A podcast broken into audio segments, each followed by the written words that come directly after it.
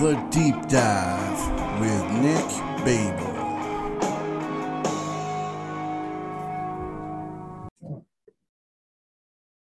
Welcome to the Deep Dive with Nick Babel. I'm your host, Nick Babel. My guests today, and that's plural guests today, are returning champion Kurt Parker Hey, and his lovely fiance, Jess, Jessi Walsh. I don't know oh. why that's a tongue twister. hey. Um, guys, welcome to the podcast. Um, today we will be going back to Star Trek. I'm sure there's a bunch of you that are like, eh, Star Trek, but I think enough of you get it. Um, and this episode isn't like, uh, you know, a nerdy Star Trek, you need to know what's going on episode. Um, we're really, when Star Trek, when it is really being successful, is full of moral, ethical, and philosophical questions and problems. Um, the captains and crews in Starfleet have tough deci- decisions to make, and they honestly they don't always get it right. Uh, sometimes they even get it way wrong. Uh, today we will be talking about some of these episodes and the implications of these moral quandaries. Uh, Jessi Jessi is here. Uh, it's not a complicated name. I don't know why I'm stumbling on that. J- Jessi is here because while she is a Star Trek watcher, she's probably more of a casual fan. Uh, and she'll give us her opinion on the issues without some of the character baggage that Kurt and I may have. Uh, Kurt, is there anything else you'd like to add about, you know, how Star Trek deals with morals and ethics and all that stuff? um, yeah. So they don't always deal with moral or ethical things, or when they do, it'll it'll be sort of just incidental or whatever. Uh, I think everything we're going to talk about today is more or less a, a central plot line of the episode. It's the reason the episode exists. Um, and the other thing I think we should point out too before we go any further is that I guess I'm going to give you a spoiler warning, but at the same time, uh, at least on my list that I've come up with, the newest episode I have aired nearly 20 years ago. Yeah. So um, nothing is from either of the new series. Every the the newest series we're doing on this podcast today is uh, Enterprise, which ended in 2005, Five or 2004. six. Five, yeah. Did four season 2005, I think. Yeah. So right. yeah, like like I said, almost 20 years ago, at least on my list, uh, the new, newest episode aired in 2002. So Right. Yeah. Yeah. So spoiler, but not not really. You know, it's if you haven't watched it yet. I mean, get on it. why are you listening to this episode? um, and like I said, even if you don't watch Star Trek and you don't plan on it, it's kind of interesting to think about some of these. You know, what what would you have done? Kind of kind of questions. Um, Kurt, since you're the guest, you and Jessi, you want to go first?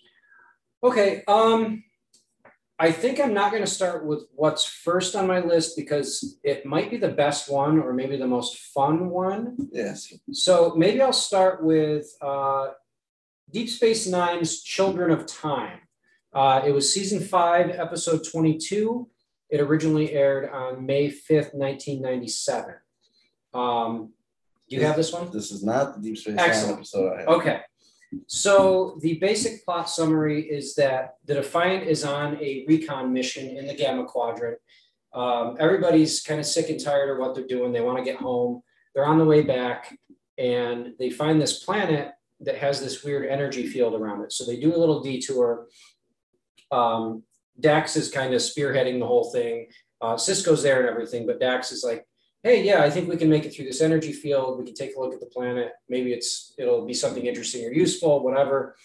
Um, so as they go through the energy field, the ship is slightly kind of damaged. Kira gets this weird shock from the uh, the console she's sitting at, and um, as soon as they get through the energy field, the ship's all damaged. They're not going anywhere for a few days for sure. They O'Brien's got to make all these repairs, um, and immediately they get hailed uh, from the surface um, the guy who hails them from the surface is Yedrin Dax, the leader of the colony.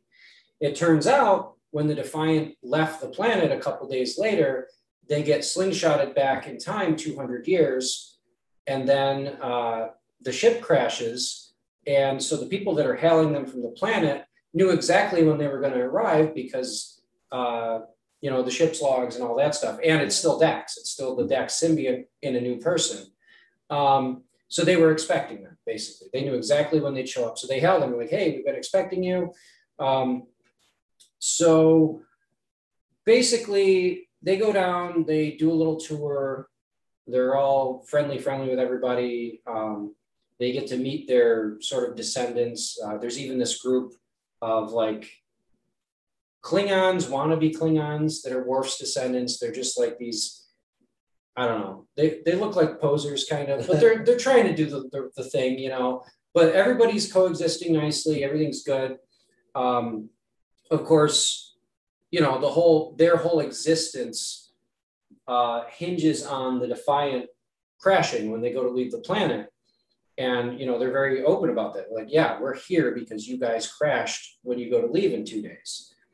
Um, so one of the other kind of plot lines is that Kira, when she got that shock, it like damaged her uh, nervous system or whatever, and she was sort of fine, but for the time being, but she needed to get back for treatment. Like she needed to get back within a few days to the station for treatment. Um, when the ship crashes in the other timeline or whatever you want to call it, she's the first one to die. She doesn't die in the crash, but she dies from injuries from going through the energy field or whatever. Um, so Dax is still there, as I already said. He's sort of the leader of the colony. Odo is also still there because um, I think shapeshifters basically live forever or whatever. And the uh, 200 extra year old Odo guy is like his facial features are almost fully realized. He's gotten better at the shape shifting and all this stuff.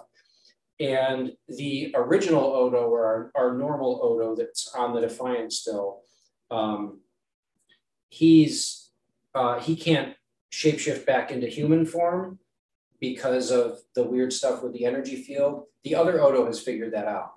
So the I, I, sh- I, guess I should call him a different name. The colony Odo, yeah. I guess.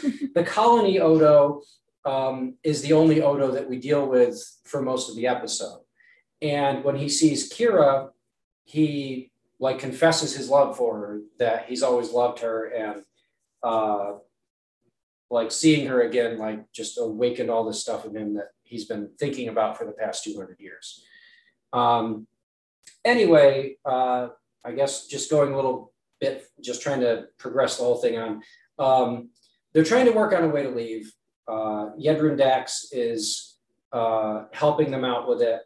Um, Jadzia Dax finds out that the calculations he gave her are actually going to make them crash again. He like sabotaged their effort. They confront him about it. He admits it because obviously, you know, there's 8,000 people on the surface of the planet that rely on them crashing in two days when they leave. Right. Um, so a bunch of stuff happens anyway. All the crew at first, it's sort of half and half, and then they eventually realize, hey, you know what? Like O'Brien wants to get back to his family, and you know, there's all this stuff about like who ends up with who on the crew of the Defiant and everything. They eventually realize or they eventually decide that, you know what, the best thing to do it will be to just just do it, just crash, and then you know the colony will exist. We'll save eight thousand people. So they go to do it, and uh, to their surprise, they make it out. They scan the, the surface of the planet. Everything's gone. All of the the eight thousand people, they're gone. They never existed. Right. Um, so they're like, ah, well, Yedrin Dax must have like realized he was asking the original crew of the Defiant to sacrifice their lives, and that wasn't fair, and all this other stuff. And then, you know, it's sort of left at that for a minute, and then it cuts to uh, uh, the the original Odo, the not colony Odo, Yeah. he talks about how uh, the other Odo joined with him, and he got you know all of his memories and everything.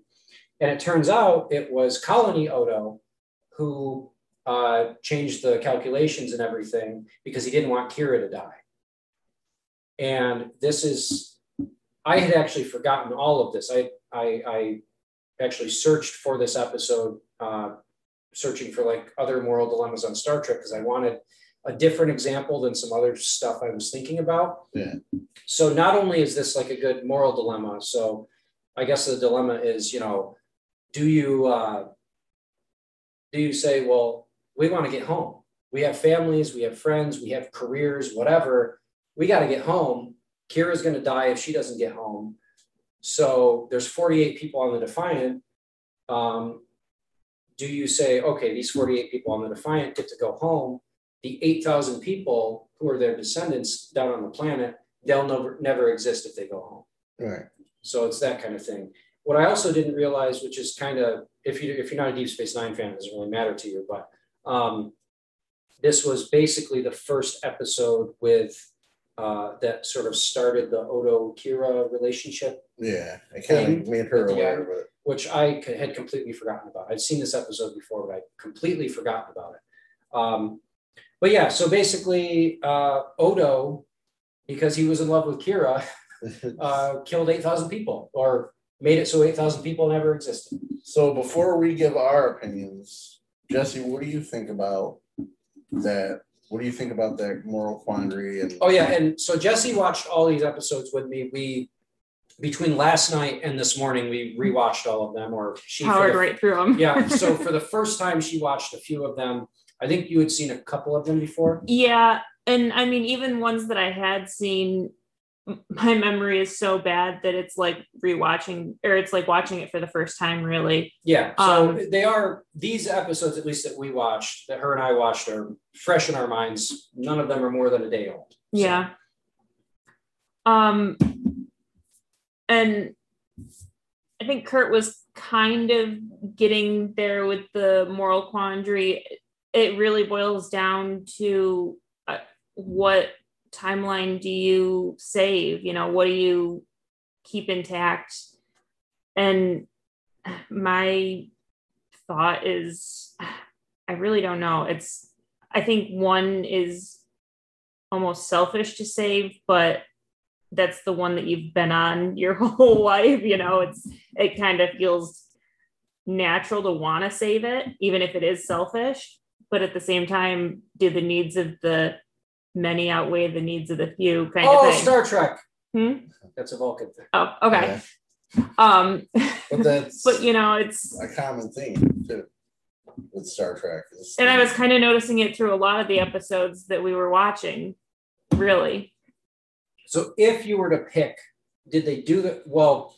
see this. Is they weird one a wanted to. I, this is a weird situation a little bit because technically, well, I mean, I guess they wanted to do the right thing. I think. Yeah, they were all Yeah. set to do the right So- thing. And- or well, what they do you Th- agree? what they thought was the right thing. so what do you Because- think? What what should have been done?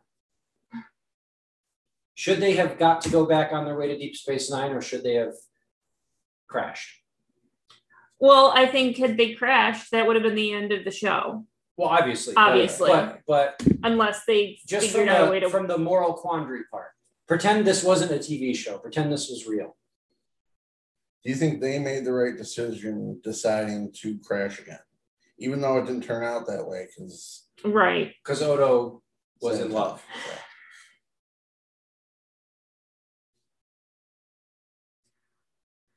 I, yeah, I, I'm not really sure. I, and, That's I know that's that's Yeah. not the I- best answer, No, but so I'm I think- really not sure. I think if you're not sure, I they did that- it right. They they I wrote think the that episode they, They properly. picked a good, uh, a good quandary. They right. they did. and they kind of, I mean, this is getting into the showy aspect. They kind of wrote themselves out of obviously ending the show with the having Odo do that, but. I'm gonna take this take, and this isn't one of the ones that was on my list. So you're, do you but I- remember this oh episode? yeah. Oh, okay. oh yeah. Deep Space Nine, I watched the most other than the next generation. I've seen the next generation the most, but I've watched Deep Space Nine through four to six times Okay. all the way through. Um, so yeah, I definitely remember this episode. I think, and I think I remember when watching it that they their decision was stupid, and there's several reasons. I mean, why it was stupid. One, it was an accident that caused this, that that That's caused true. this timeline change, and in Starfleet, the timeline thing, you're not supposed to. They have their own temporal accords and stuff. Not that they did it on purpose, but it's a timeline change, and the fact that they knew they were warned exactly what was going to happen too that kind of changes the decision because it's not like well we don't know why it happened uh you know whatever they knew why it happened so having the ability to not have it happen again that's the right choice in my opinion because uh, had the dominion war started at this point Um, yes, I think it was just getting going. Well, season four Uh, yeah it had to have been. Season five, episode. Yeah, so it was just getting going, kind of. Yeah, i mean they're all important to that that's why they were in the Gamma Quadrant doing recon. yeah they're all just hadn't really ramped up. major keys to the the major space station that's saving you know the entire federation from being overtaken it would be the selfish thing would be to just crash and chill out there leave everybody else to you know fuck off and whatever happens who cares we'll never see it so i think the fact that they knew what caused it and then they knew how to get out of it that would have been the smarter decision. And I think I think if it wasn't a TV show, it wouldn't even have been a question. You know what I mean? Yeah. Like I think if it was just a real life thing, I think the the obvious decision would have been like, no, we gotta get back. Like this is ridiculous. I I tend to agree. Um, I I like the I like the moral quandary, but at the same time, I feel like, as you pointed out, it was an accident that they crashed, and now that they knew about the accident, they kind of sort of had a duty to to act and and prevent it from happening. Obviously, you know, in real life, this was real life, they don't know that they're kind of going to go on to literally save the the galaxy from the Right. Dominion, but um, yeah, like they knew it was an accident. They knew they had a way to fix it. You know, 8,000 people versus 48 people. Obviously, if you're just being strictly utilitarian, you got to save the 8,000. But we're not strictly utilitarian. That's Right. not who we are. That's not who, and that's not who they are on Star Trek either. Um, the Vulcans would have you think otherwise with their, uh, you know, the needs of the many outweigh the needs of the few, but that's not really what people do. Um, so yeah, I I think now Odo did the right thing, but for a very Oh. selfish reason. The Odo part of it's a total different story. Yeah, so like he, you know, he he made them do the right thing, you know, but because to to to save or to save his what he thought would be a relationship with Kira, which it was, it did turn out to be, but yeah, so that was probably not the right it was the right thing to do, but for the wrong reason. Right. And that's one of those ones where if you even give this episode, it's a good episode. It's I wouldn't call it a great episode, but it's a good episode. If you even give this episode a thought for a few minutes, it's so obviously like a writer that's such a writer move to have Odo, especially since at that point they hadn't even had a relationship. I mean, he just had a, you know, massive nerd crush on her. I actually really liked it though. I I I, liked it. I liked that that was the reason why they go back because it seems like such a stupid reason. right. and and I like that because it's it's it was stupid, it was selfish. Um, so I I kind of like it, you know, because they were they were ready, they were ready to stay, they were ready to just go back through the energy field, crash the Defiant, and and and stay, you know. Oh, yeah. So that's what I think. That's what what makes it Now, you a good episode. here's a good question with that, and both of you can have watched enough Star Trek to probably get this point. Star Trek, especially these captains, and not so much Sisko, but the other captains really have a Boy Scoutish or Girl Scoutish mentality when it comes to, um, you know, like uh, the Prime Directive um, and like the rules of Starfleet and the, Right. the moral, overall moral code. So this one, I mean, they were trying to do the Star Star Trek Boy Scout things. You Right. guys agree with that? Yeah, I mean, they were trying to. They were like, "Ah, geez, you know, we get, we really got to get back to the station, but there's eight thousand people here that rely on us to crash for them to exist." So yeah, they were definitely doing the. what they think should be done. I think Boy thing. Scouty is a Yeah. really good way to put. It's just a Yeah. very like short-sighted but noble Mhm. kind of thing. Right. Archer is a lot like that. And Yeah. for Enterprise. I mean, they all are. I would say Sisko is honestly the least like that. Oh normally. yeah, because of the one episode that we probably have in common. We're going to talk We'll about. talk about that. all right. Uh, we got everything with that one. Any other I think comments? so. Nope. All right, so I'm gonna do um I'm gonna do a Star Trek The Next Generation episode, and I'd be shocked if you have this one because I almost didn't remember this episode. It's not one that I rewatch a ton, but I was on the road on a case and uh the BBC replays The Next Generation all the time. So this episode happened to be on, and then I watched it and I was like, what the fuck? And that, so that kind of I still do that. I will still, even with with Voyage, with, with all of them actually, Deep Space Nine, Voyager, Next Generation. Um, and I do you remember back in the day when Next Generation was on? I think we actually talked about this in our first podcast about Star Trek, but they used to syndicate it. It was on at like four o'clock in the afternoon Yeah. on uh, Fox or something. I swore that I had seen every single episode. And I still, when I'm flipping through Netflix, I will find one that I've never watched. I don't know how that happens. I believe that I've seen every episode, but there's definitely ones where I watch it again and be like, Yeah, I Like- have only watched this once, or I You know- don't even. yeah, maybe I've seen them ah. before, but I don't remember them Yeah, for sure. and this one was was that, but it had an interesting moral thing. I thought so. It's Star Trek: The Next Generation. The episode title is "Suddenly Human," season four, episode four. So the funny thing too um, is by season four, that show is really It hit its stride. Yeah. This episode belongs in season one or season two. oh no. You know what I mean? Like even the quality of it, I, I was really surprised. And when I looked it up, I thought it was going to be like season two, episode fifteen or something. And then when it said season four, episode four, I was like, "What the?" F-? Maybe that's why I didn't remember it because it just seems so out of place in that season. But here's the the synopsis of it. The, the writers weren't always on their A game. Yes. so um, they rescue an alien sh- shipwreck crew, uh, and one of one of the, and they're all like teenagers and kids, and one of them is human.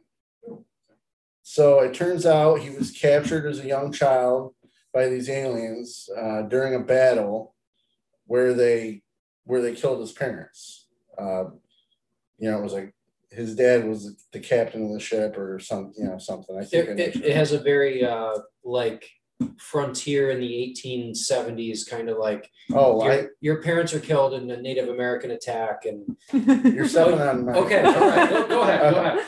So, you know, um, at first Picard is intent on returning the now teenage boy to human relatives. They find, you know, they find that he has relatives on Earth.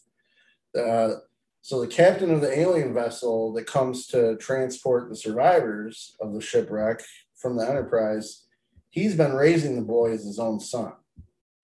So he demands they return him, or or they or they and other ships are going to attack, you know, the Enterprise. And Picard returns all the other kids, but he doesn't return this kid.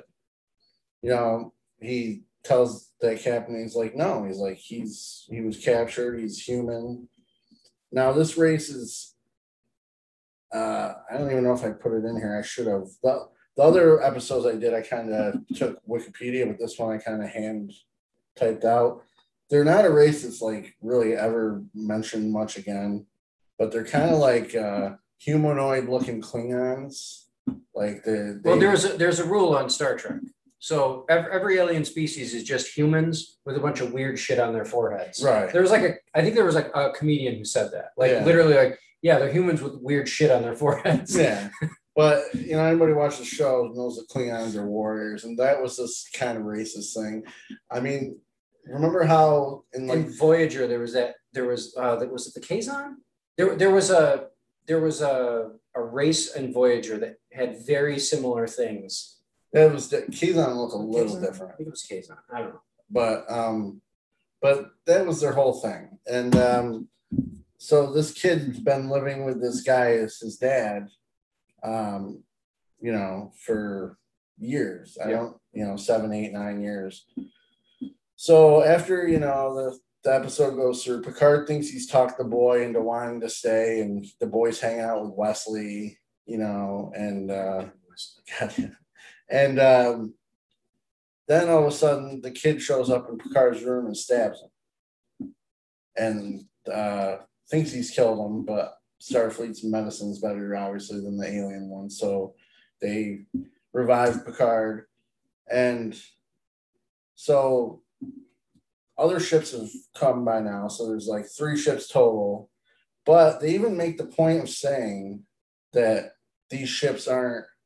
They're like they're not they're not like super weak, but they're not really a match for Enterprise, even though it's three of them. Yeah. So the captain of that ship's like, "We're gonna fight for him. You got ten minutes to send him." Blah blah blah.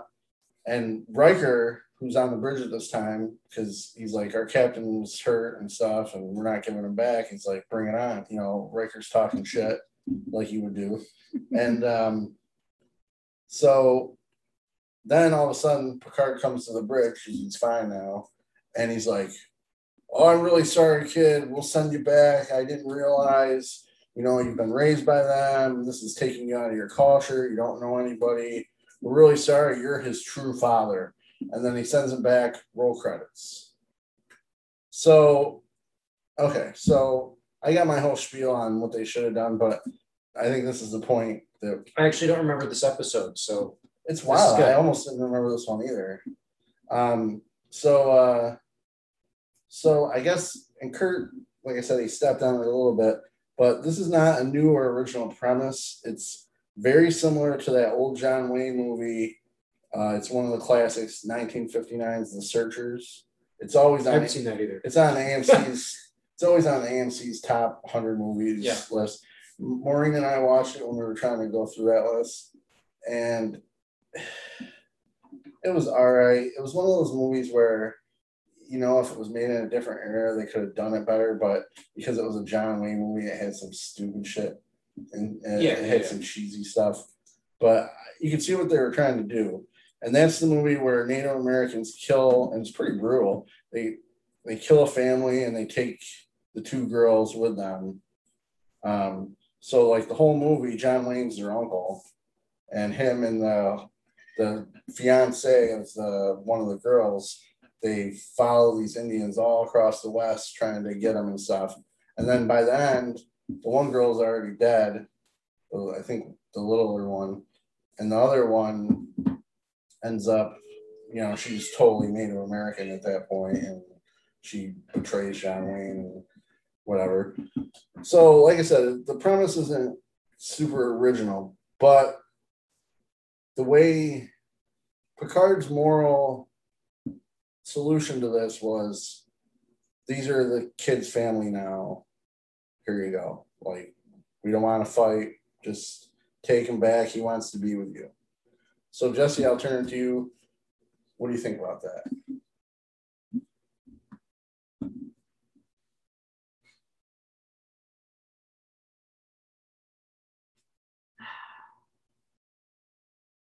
Jessi's considering. I, I really am. So I I, mean- guess, I guess you know the question is so So how long had the kid been with these like abductors, really?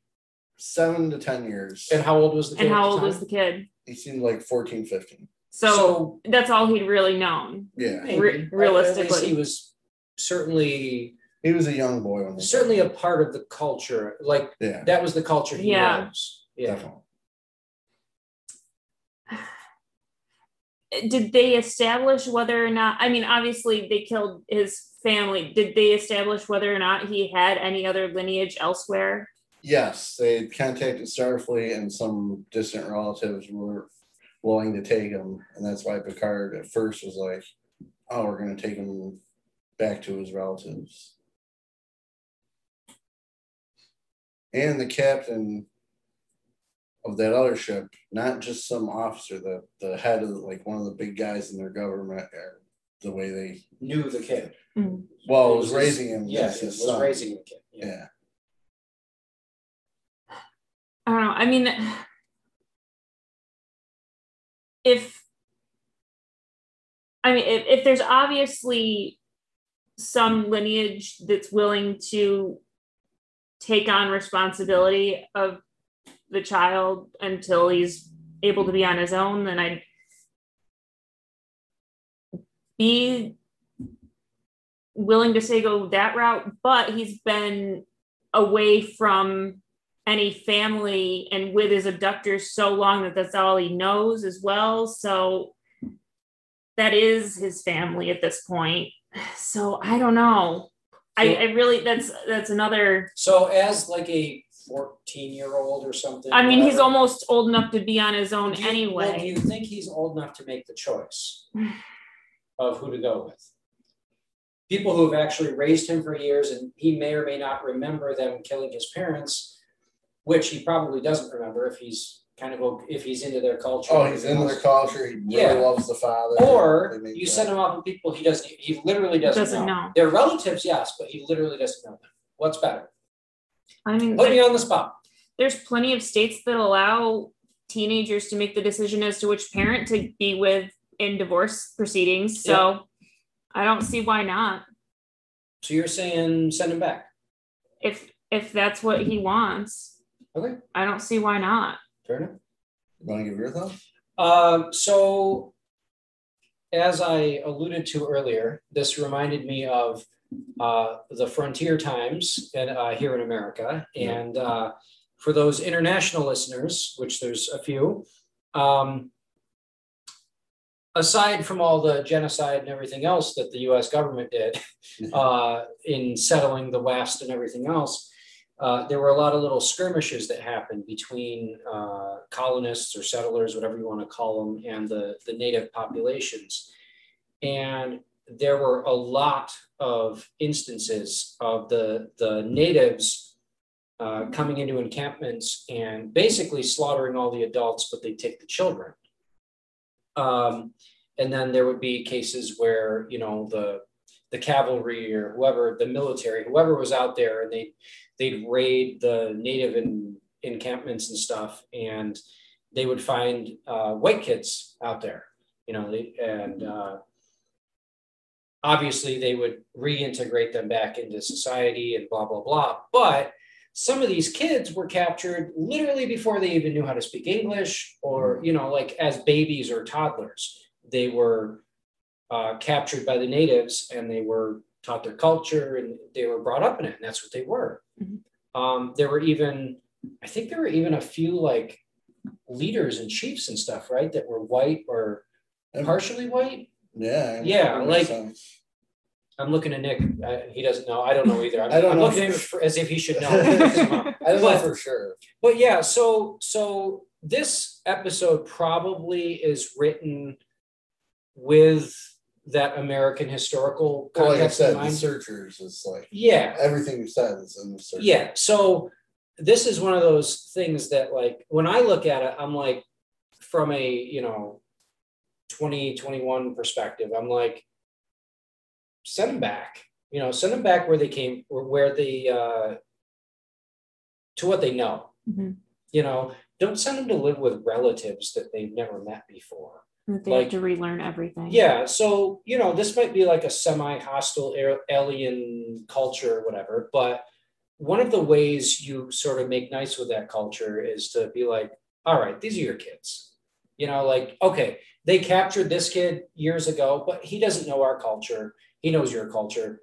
You send him back. It doesn't do any good to send him off with with blood relatives who he's never met before. Um, and you know, we have, well, we here in America and, and up in Canada have the history of uh, trying to, and uh, you know, air quotes don't work on on a, a podcast, but but civilizing uh, people from other cultures, um, and it doesn't work. That's not. I mean, I mean, I guess it works, but it's it's the kind of thing that really does a lot of damage to people. It's an abuse. Yeah, it's abuse. It's it's damaging. It's abusive. So I would say send him back. If if um, if the alien culture was all he knew, if the captain of the ship was uh, raising him as his son, send him back to him. Then that's his family. That's what he knows. That's who he's comfortable with. Send him back. All right. So once again, we disagree. uh, All right. it's kind of a, a good thing. So I'll go into my whole spiel on this. So, you know, like I said, I watched this episode recently. It's not a good episode. It doesn't belong in this season. It it's really baffling. Um, you know, I talked about the premise. So, um, so first of all, you're telling me in the in Starfleet in that century in that year 23 20, it would have been in the 2360s or 70s. 60s, yeah, 70s, 60s, 70s. They don't have a procedure for this scenario. Good They, point. they, with all the battles and wars they fought over the years, um, there wasn't some specific way to handle this, with- especially dealing with all the different races that I'm sure have done this before, where they took kids or prisoners and stuff. So that bothered me because the whole episode they're acting like this is a new thing, Yeah. tr- trying to figure out, and you know, put and with their like exploration, they would have been on the frontier the whole time. So this maybe not a regular phenomenon, but a common. Yeah, and we know, I mean, again, Kurt and I specifically definitely know all the history of Starfleet by this time battles. It's you know the Cardassian War, the first one, the Yeah. all, just you know Klingon War, The one that O'Brien's uh, yeah, all messed up. yeah. So all those things. Um. So okay, so also, this was another thing with the medical tech and the fact that the ship has a Betazoid counselor who's barely used in this episode for some reason. Why is Troi not doing the heavy lifting on this episode to rehabilitate this team? I know they wanted to make it a Picard episode and it's TV and blah blah blah, but you know, she can read people's emotions and Yeah, there's a, there's a fine line between uh, character development and bad writing. Yeah. Yeah, So, and this other point I made is for the threat with the alien ships. They even make it a point to be like, we could fucking kill these ships if we had to, or disable them. It's not an issue. So, the kid should have been returned to Earth, and they should have figured it out. That's my opinion on that. They should have medical counseling. I'm sure that by that time they had ways to go inside your head, not like train brainwash you or whatever, change you, but ways to like really sit down and talk it out and you know get you through the trauma of your parents. And that's a big point in this too. These aren't this guy didn't take the kid in a divorce, not to shit on your thing, No. like that, but they killed his parents and kidnapped him. Yeah. Like when you come down to it like that, and again, this is a, during a skirmish. This isn't some formal war. This alien race isn't even big enough to have a war it's with. like a raid or whatever. Yeah. So, uh, Deep Space Nine also has a similar episode, and I was thinking about this entitled Cardassians. That's the name of the episode, and it's where a young Cardassian boy comes to the station, and then he attacks Garak. The boy hates Cardassians, and he's been raised by a Bajoran family. Do you remember that one? No, No. Um, so long story short, I've probably seen it, but I don't remember. long story short, because this wasn't the episode I picked, but it turns out it's a plot by Gul Dukat to embarrass a political enemy who was the boy's real father. Fucking Gul Dukat. Yeah. So Sisko, because he's the Cardassian emissary and uh, Bajoran emissary. Bajoran, yeah, Bajoran emissary, and the Cardassians at least respect him. They let him be the judge in this thing, and he gives custody to the boy's real father, a, Card- a Cardassian. Now there is a little difference. The adopted parents, they kind of say that he was a little bit abused with the on Bajor, so that's different. It's not like he's clamoring to get to like a happy home. Right. Yeah. Um, but and the adoptive parents don't really seem to, other than they don't seem to really fight it. Um, but it's a similar story. You know, it's it's the whole thing that he really was raised by the enemy after a skirmish. But they did it the exact opposite way. Sisko's like, no, send him home. So I thought that was kind of interesting too. Yeah. Yeah. But yeah, I mean, weird episode. Definitely not the biggest moral quandary, but I did like that it definitely is a parallel to history with the Native American thing. And like I said, The Searchers is a classic. Which, if you watch Star Trek, like even back from the original series, uh, so much of it, and, and and and at times it's even like poorly done and beating you over the head. It's it's an allegory for what's what's going on or what has happened in the real world.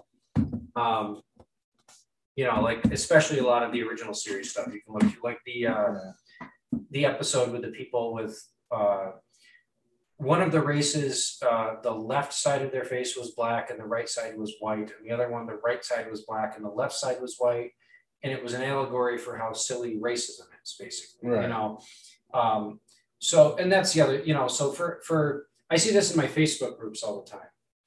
You get these people. When did Star Trek become so woke? When did they start talking about social justice topics? Uh, and the answer to that is Since the first episode. Yes, the answer to that is 1966. so anybody asking that who is serious Has never has been never watching. watched Star Trek before. No. and you want to know? See that? fun- see that funny shit all the time. If you follow Wil Wheaton Yeah. on, on People go Facebook, after him a lot. they say shit like that on his posts, and he's always like, he's like, he always puts them in their place. Like, Yeah. "Are you fucking kidding me?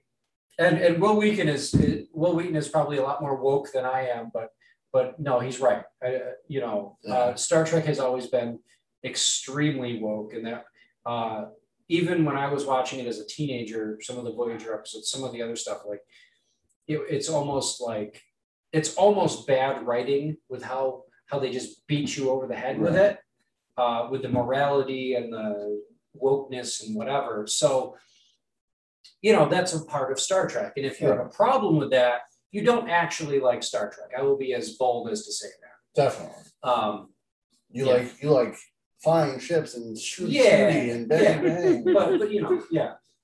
So yeah, All right, so I think we've hit that episode good, and that's one Kurt's gonna watch now because he doesn't. I'll have to. Yes, yep. Um. So, what is your next episode? Uh, I think we'll dive into Tuvix Oh, yeah. uh, because Tuvix is the meme episode that uh, every Facebook group I'm involved in that's Star Trek related uh, loves to uh, make memes about and talk about. Uh, so the Tuvix episode is titled Tuvix. It's from Voyager, season two, episode 24, uh, from May 6th, 1996. Um, this was actually an episode I hadn't seen until, I mean, it's not recently, but like 10, 12 years ago, whatever. So when Voyager originally aired, it was, you know, it was broadcast television. It was on UPN.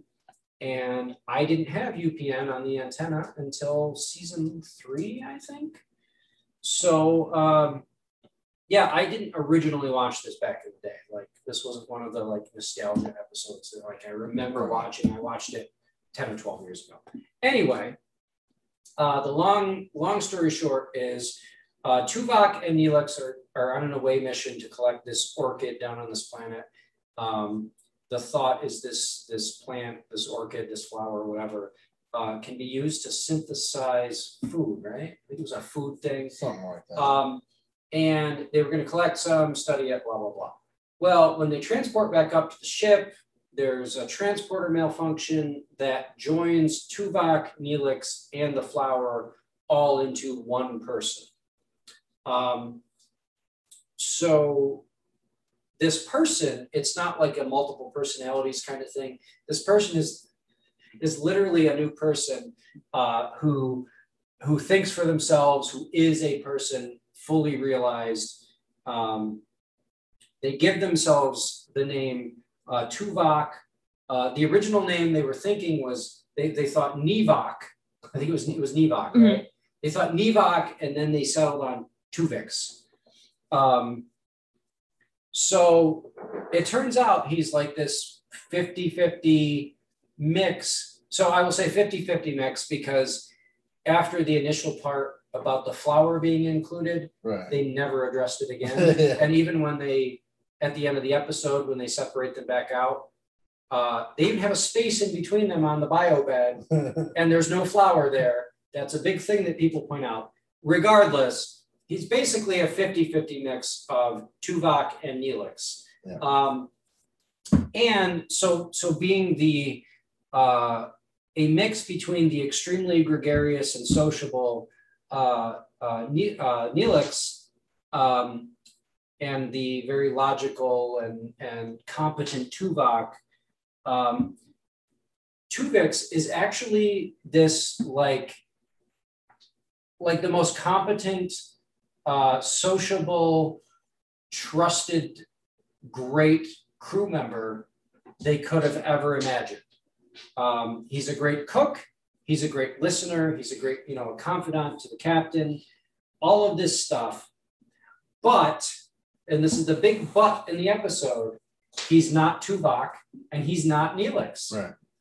Um, Tuvix even goes to Kes and and says, "Hey, you know, you were in love with Neelix, so you're halfway in love with me.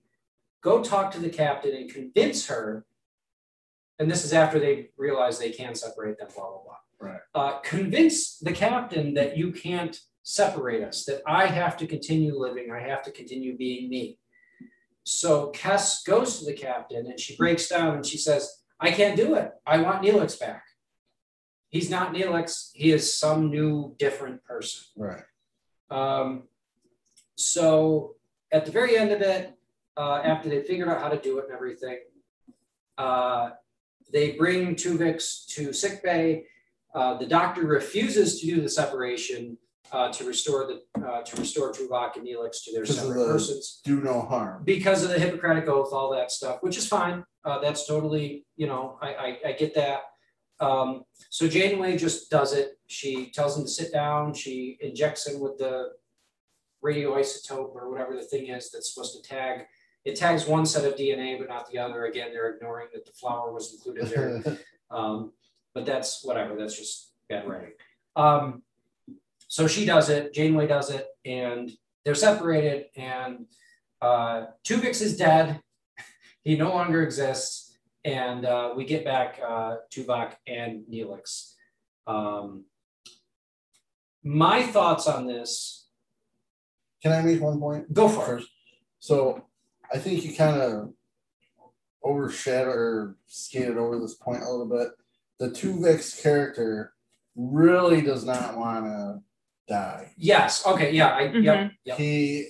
So I, I briefly mentioned it with like he tried to he told Kes yeah. to go yeah but but he flips out yeah he he makes a big scene he's and um again a little side point the actor that played him he said the way that they did it oh, he did a great job he did great. He was great. He said that the cast really kind of treated him like like he was an outsider. Was an outsider and stuff. And he got to the point he got so into it, he was like, they should keep this character. This is bullshit. Like he was really. I, have actually heard that. Yeah. Yeah. He he said he was really fighting the decision. So it comes off as real, real like, you know, he's yeah. panicked and like, you know, so so I, I will say, as far as keeping the character, this is one of the issues I had with the episode. We know from the Thomas Riker episode of Next Generation right. that you can duplicate somebody with the transporter. So the question, of course, uh, arises: Why couldn't they separate them and uh, keep him and keep him at the same time? Yeah. They didn't even address that. They didn't they didn't bring it up. you know, nothing. They didn't oh, well, you know, remember the Thomas Riker incident from 10 years ago or eight years ago, whatever it was. Why can't we uh, why can't we keep a copy of Tuvix in the transporter buffer while we separate them and then bring him through as well? I didn't even think about the My stupid Burger. question. Yeah. Um, just because Go for it. Yeah. you know, stupid. Um, where does this fall in the timeline from that? From the Thomas Riker thing? Yeah. It's like it's actually not even a year. It's like it's like three or four years later, probably. So it would have actually. it's a this known is thing. this is season, later. This is season two. Voyager didn't start until after Next Generation ended. Um, so I, I don't remember. so they what- would have actually had knowledge they of would've that known. Yep, occurring. It was Yeah. before they ended up in the Delta Quadrant, so they would have known. They would have known about the Thomas Riker. Okay. Yeah, absolutely. So that was a bit of bad writing. Obviously, you know, it's TV show. They didn't want to bring a new character on. Blah blah blah. It's fine. But but yeah, that so that's one of the that's one of the like I don't even know what you call it a practical con, uh, consideration like Right. to bring into it. Like as far I don't know. Well, interesting. Yeah, I didn't even think Yeah. Thomas Riker thing. Yeah, like they they could have just copied Tuvix and and separated them at the same time. But that's not what the episode's about. The episode, the dilemma is if you create one person out of two with a transporter, so say transporters were a thing in real life.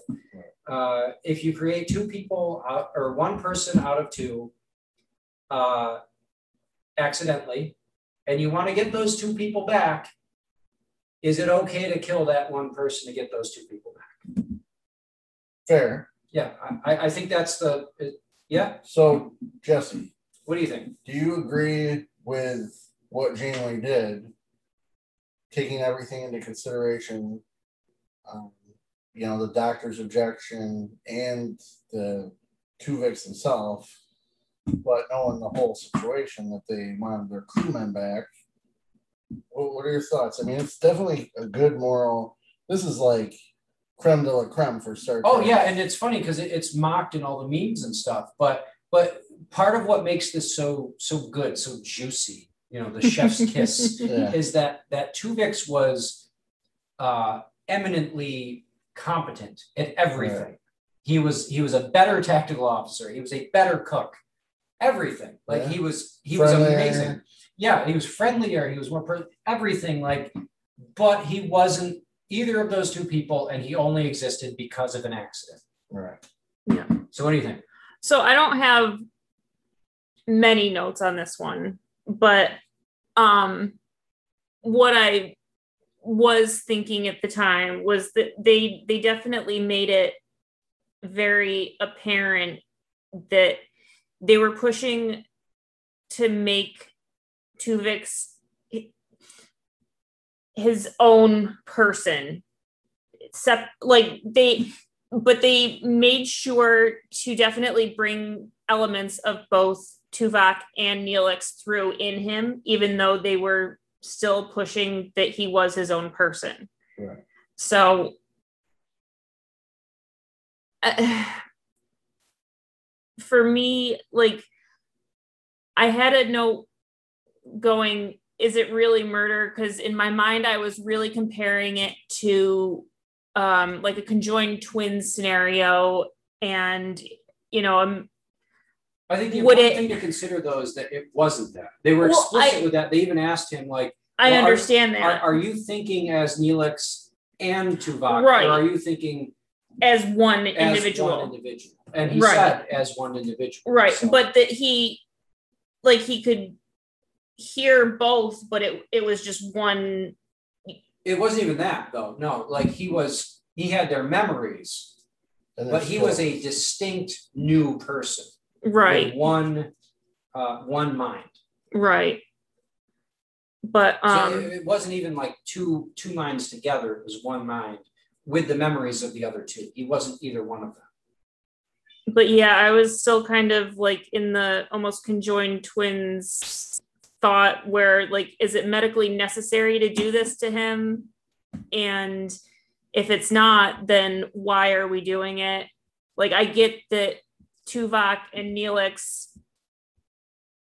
kind of don't exist but they do because he's got a, their memories. And so it's not like they're completely dead either, because they still exist within him, even though he's his own person. So I was, I don't know. I was on the fence with that one. I kind of didn't agree with it because it didn't seem absolutely necessary. That's a good point. The the medical necessity of it. Technically, he's fine. He's alive. And he you was very helpful in Well- all regards on board. And and to that point, they even made a, a they made a point at the be, near the beginning of the episode, right after they like he gets joined, to talk about how healthy he was. Like Mhm, he's really healthy. Like considering this happened, he's in perfect health. mhm. Yeah.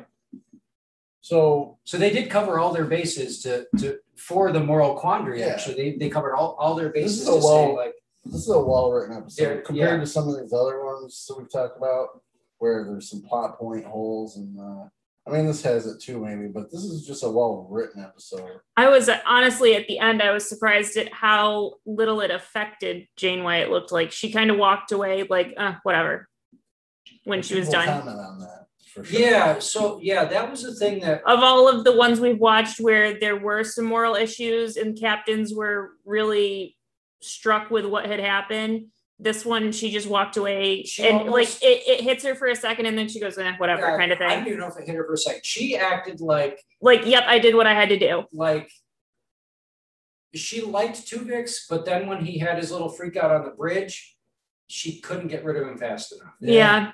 Like she she was almost angry mhm. and wanted him to die. Yeah. yeah, you're not wrong. Definitely. Sorry, let me relax. it's been a bit since I watched this one, but yeah, she does not like him disagreeing with her. I don't think she likes anyone disagreeing with her, Yeah. really. True, but especially, you know, this, this accident or whatever. So, this is my little spiel on it. The episode really turned into a moral case study. After watching this, I can honestly see both sides, but I do land with it being the right choice being made. I like that the doctor takes the hard line. Mhm. Moral medical opinion on, on it, he's right. I mean, There was no good reason to do it from a medical perspective. yeah, he's a hologram and a doctor, so it makes sense. You know, he he's got a There's no reason to be wishy washy with it. yeah, he's he's doing what he should do. Um, I think it would have been interesting if they could have tried harder to find a way to return. So this is kind of like you said, but I didn't think of the Thomas Riker thing. The- If they could have found a way to return the two characters but keep the Tuvix, you know, alive.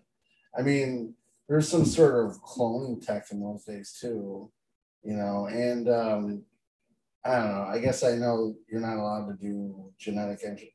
It's a whole big. That's a whole nother Star Trek argument. It's, Yeah. Uh, the genetics wars or whatever they're called. Uh, Yeah, the eugenics. eugenics wars and, and all that stuff.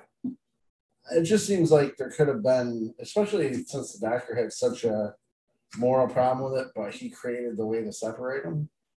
So you would have thought he could have spent some time because there was no like, if we don't separate them by today, they'll never be able to come back. They never Yeah. make that point. No, yep. So it felt like they could have spent more. It was time. literally the, the whole separating thing was literally just about tagging the DNA separate from each other. And, Yeah. It feels like they could have spent some more time like trying to figure it out. Um, you know, uh, you know, like if someone is forced to become a different person, it wouldn't be considered morally wrong to help them become the person they they were before. Like, Yeah. that's therapy, that's psychology. You know, is getting people, you know, through something to not normal's subjective obviously but not normal but back to like How they were. How they were. happened. yeah and this is you know in a way this is a trauma even though two lot Tuvix is happy you know but it's still a trauma for those around him and for the actual two that are gone two Vix or Tuvok and Neelix um I mean, I know people grow and they change, but the the aspect of the the forcing is the main point. Right. know? Yep. Um. Yeah, so that's pretty much all I had on it. I thought that, you know, like you said, the, the, the way it kind of turned out, they really, they really, and a good writing, they really make it hard to, He is a better person combined than the two of them Are added- separated. added together. and, Or, and, you know, like and even his emotional, he's greater than the sum of the parts. and his emotional plea. They make it really hard to like Yeah. agree with Janeway, which is interesting because you would usually they kind of baby the captain and Yep. oh the captain was right. This is why the Ca- Boy Scout Girl Scout move. She definitely didn't play the Boy Scout Girl Scout move with this scenario. She's just like, I'm friends with Tuvok. You know, let's get him back. Fuck this guy. Yeah. And uh, Mhm. That's how it went. So this is why this is one of those episodes. It's very controversial. Kurt, like Kurt said, it's memed a lot. People call Jamie a murderer. um, but here's another point worth thinking about. They're the whole point of the show is they're marooned in another part of the galaxy with no Starfleet backup, and they have to do things to figure out how to get back. You know, Yeah, there's certain rules they have to make up on their own as they go. right? Like you can't when when you're by yourself and you don't have the support of Starfleet, you don't have like you don't you can't just call up Starfleet Medical and say, hey, what can you guys do about this? Right. Like you've got to make up your own rules as you go. Now the, the funny thing is though, because I'm actually rewatching Voyager right now, and I'm like in the third season, I think. In the real first three seasons, Janeway fights with the Maquis characters all the time. Yep. With like, we're doing it Starfleet's way, follow the Prime Directive. We're not doing this shit. We're not being outlaws. We're not doing stuff. We're not taking shortcuts. So, uh, she breaking her own rules there you know, maybe. I mean, maybe that's the one big plot hole with this episode is they don't. I don't think they do a good job of showing what Janeway's actual reasoning is. Yeah.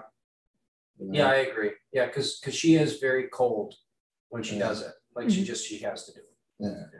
So, all right. So, moving on. My next one, and this might be one that you have too. Um, I thought you would have it.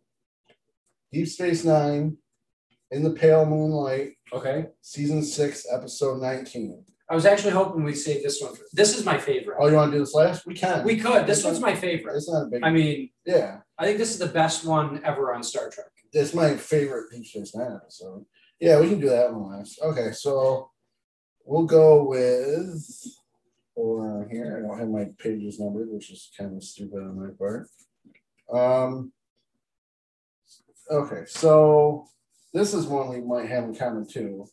Star Trek Enterprise, Similitude, Oh, it's different than my Enterprise. season three, episode Okay. ten. Maybe that's This what you're is thinking. this is the one I think I was thinking of. Wow, so I'm of. surprised. There you go. This is uh this is a pretty famous moral quandary episode too. Um okay. I don't remember it well though because I we didn't watch it. I'll give you a good so rundown. okay. With it. So Commander Tucker, while endeavoring to increase stable uh the stable warp speed of Enterprise to warp five, becomes comatose when the engines destabilize and explode. Dr. Phlox suggests a radical and controversial procedure to save him, growing a mimetic symbiote, a clone, as a neurological donor. Uh, Archer is concerned with the overreaching goal. Archer is more concerned with the overreaching goal of their mission um, to to save Earth from, you know, at this point they're, you know, Florida's been attacked or whatever. You have to watch the series, but Mm. he's more Tucker's his best friend, and he wants, and he's the best engineer in Starfleet. So Archer's more concerned with the goal of giving the mission, getting the mission accomplished. So he says, "Do it." The symbiote, with a natural lifespan of two weeks, is then injected with Tucker's blood and is soon born, Phlox names him Sim. So he develops rapidly, um, but he has Tucker's memories, his personality. Um, you know, he grows from being a kid to a teenager. Um, he he becomes interested in engineering.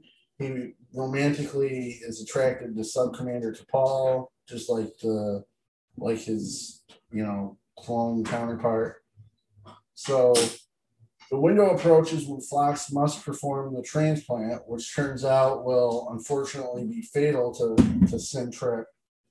Sim, having now met himself in sickbay, reveals knowledge of an uh, experimental procedure that might allow for a significant extension of his lifespan from more than two weeks. Archer learns that Phlox uh, was aware of this procedure, but concealed his knowledge of it due to its highly experimental and poorly researched nature. Sim then expresses a desire to live, you know, Tucker's own life notwithstanding. So th- through the rest of his natural life, you know, he wants to live it out. Um, you know, later a tired looking archer, angered at finding Sim in, in Tucker's quarters, states he would rather Sim voluntarily submit to the fatal procedure than be forced to do so. Well, of course. Yeah. Sim Sim planned to escape, but then he resigns himself to the fact that he has to do it after after thinking about his the death of his sister, which is not really his sister, but the death of you know, in his memories, his sister. Oh, so this is after the Xindi Yeah. thing. Okay. due to the Xindi attack on Earth. He realizes his his and the crew's options are limited. Uh, before leaving for sickbay, T'Pol arrives and gives him a kiss. Sim Sim thanks Phlox for being a good father to him. Uh, with the medical procedure successful, Archer honors his sacrifice in the presence of part of the crew, uh, including Trip. That episode begins and ends with a funeral um, and burial Sim in space. In the beginning, you think Trip died and they're burying him, but it's actually the clone. So that's that's the episode, the moral quandary. They clone somebody for parts and then uh, kill them. So to me, this one I think is a little more straightforward. I think that if you're going to clone people for transplanted parts or transplant parts, uh, you got to clone them without a brain. If you're going to clone a body, clone it without a brain. Uh, could you know that's where your consciousness is, blah blah blah. You know, like just cloning a person, that's like shitty and irresponsible. Well, that's basically my that's, like I don't know. I, that's I basically my take on Well, it. yeah, that that, I, I'd, I'd agree as well. I mean, d- clone the parts you need, not the entire person. Yeah. You know? Honestly, the whole experiment should not have taken place. Yeah. uh, seriously. It was clone organ harvesting with a live clone. Yeah. I mean, with a live conscious, Li- Exactly. you know, sentient clone. and it's funny, people talk about going back to the Tuvix episode. This is way more. Oh, and this is the My- episode that I was thinking Yeah, of. my point. And um, I get that they're all upset. Florida was destroyed, and and uh, you know this war and stuff. But this one, like you said, seems to have. You know, they raise the clone from a boy to a full-grown man, even though it's rapidly within days. Yeah. Then it gets wild when he doesn't want to die and almost tries to escape. But they, they, even if it's not even just growing parts, why would you ever let him wake up? Mhm. Yeah. Why couldn't you just have him be in a pod, grow him, Sedated be the whole grow, time. Right. sedated the Yep. whole time, you never Yep. give him a name, whatever? That's still a little questionable. But it's a lot better than this. It's this is lot- wildly irresponsible, Mhm. Yeah. wildly unethical. Like this is. I, I don't remember. I don't know why I don't because I think this is when I was still able It's to like watch. one of the only episodes is- I do remember. This is bad. Yeah, you know, the the Tuvix situation, the two characters didn't have a choice. Well, it was an accident. Mhm. Like it, An it, was- it was it was a situation they were like forced into. right. This one they they chose this this scenario. Now, the, uh, you know, playing devil's advocate, the the thought is you can't lose Trip. He's the best engineer in Sure, Starfleet. Sure. We were good friends with him too, but he's he's the only guy that can help defeat defeat the Xindi. No, I, I I get their their eventual decision, like from a practical standpoint, but their their whole work up to it just to me doesn't make sense. Wildly insane. Yeah. Now this is earlier track for people that don't know. This is even pre, um, you know, even pre original series in in the technology, not the show. The show is well after, Yeah, but yeah, yep. but in the timeline, it's about hundred years before hundred years before uh, even original series. original series before um, Captain uh, Kirk. Kirk. Yeah, Um, this is this is the twenty one fifties yeah, for those who are keeping track. but still, if they can figure out cloning, which we can almost figure out nowadays, even though it's mostly animals. Oh no, we can we can clone We can clone a human now. It's just considered so unethical. Nobody's allowed to do it. Right. No, cloning is not a It's not.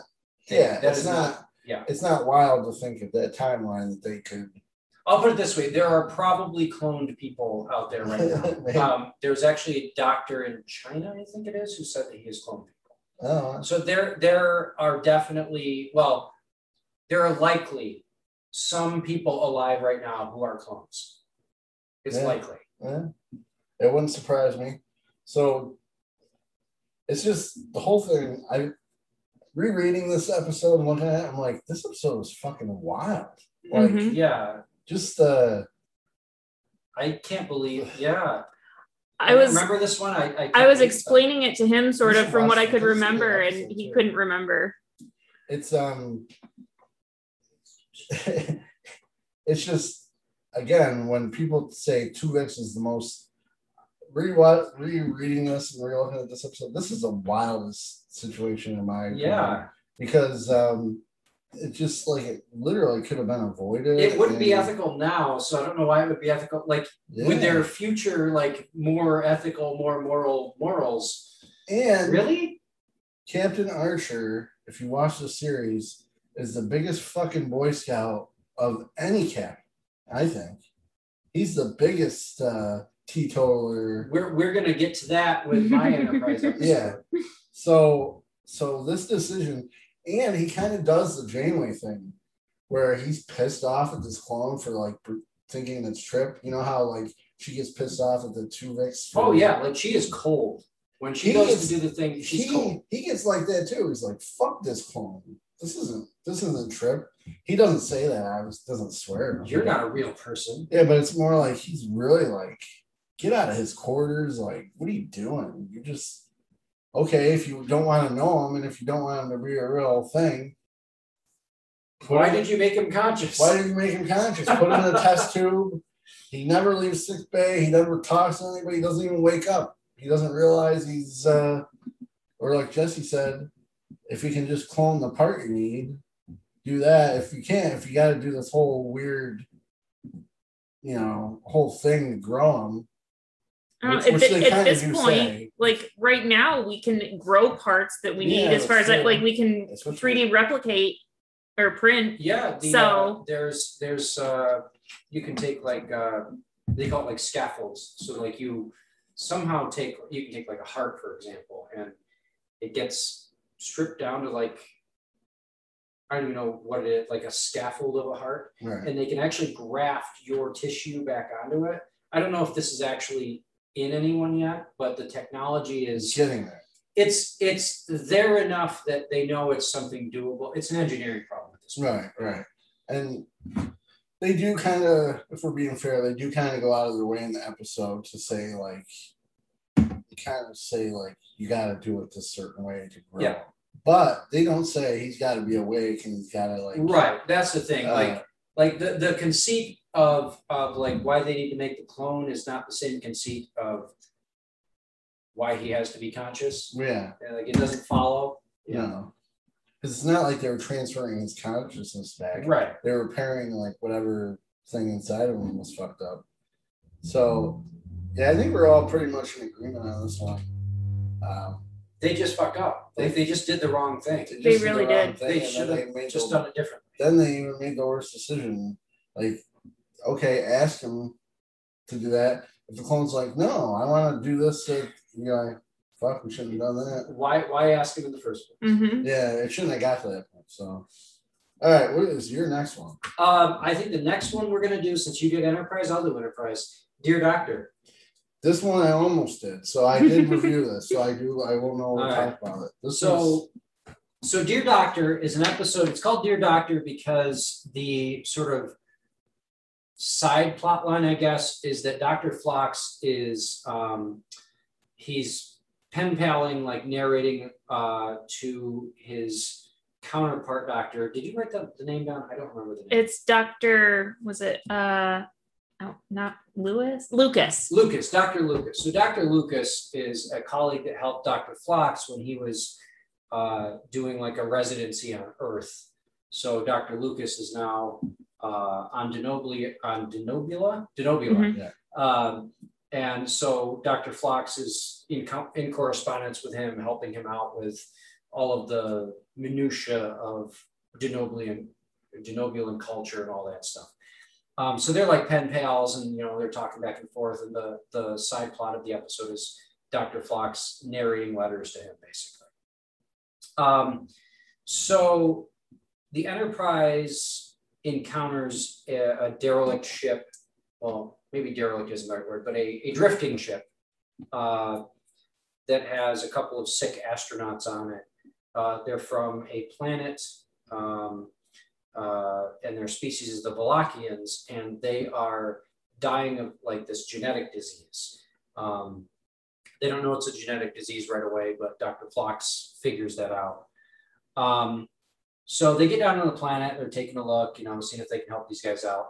Um, they find out that they've already encountered other warp capable species. So T'Pol is like, yeah, you know, we can we can do whatever we want, we can talk with them, whatever it's not going to really contaminate their culture because they've already talked to the Ferengi and this other species called the Leclexa, which is yeah. incidental, doesn't matter, it doesn't mean anything.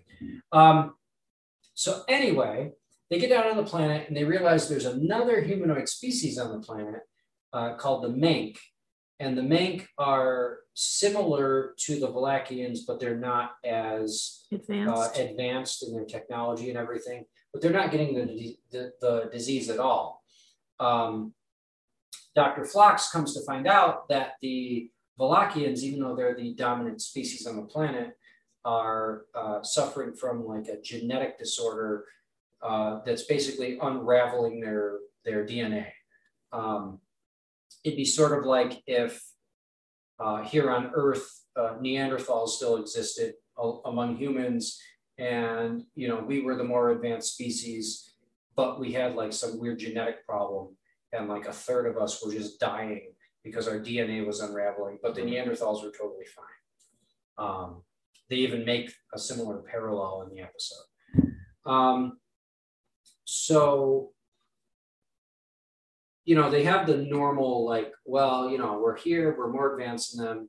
How how much help really should we give them?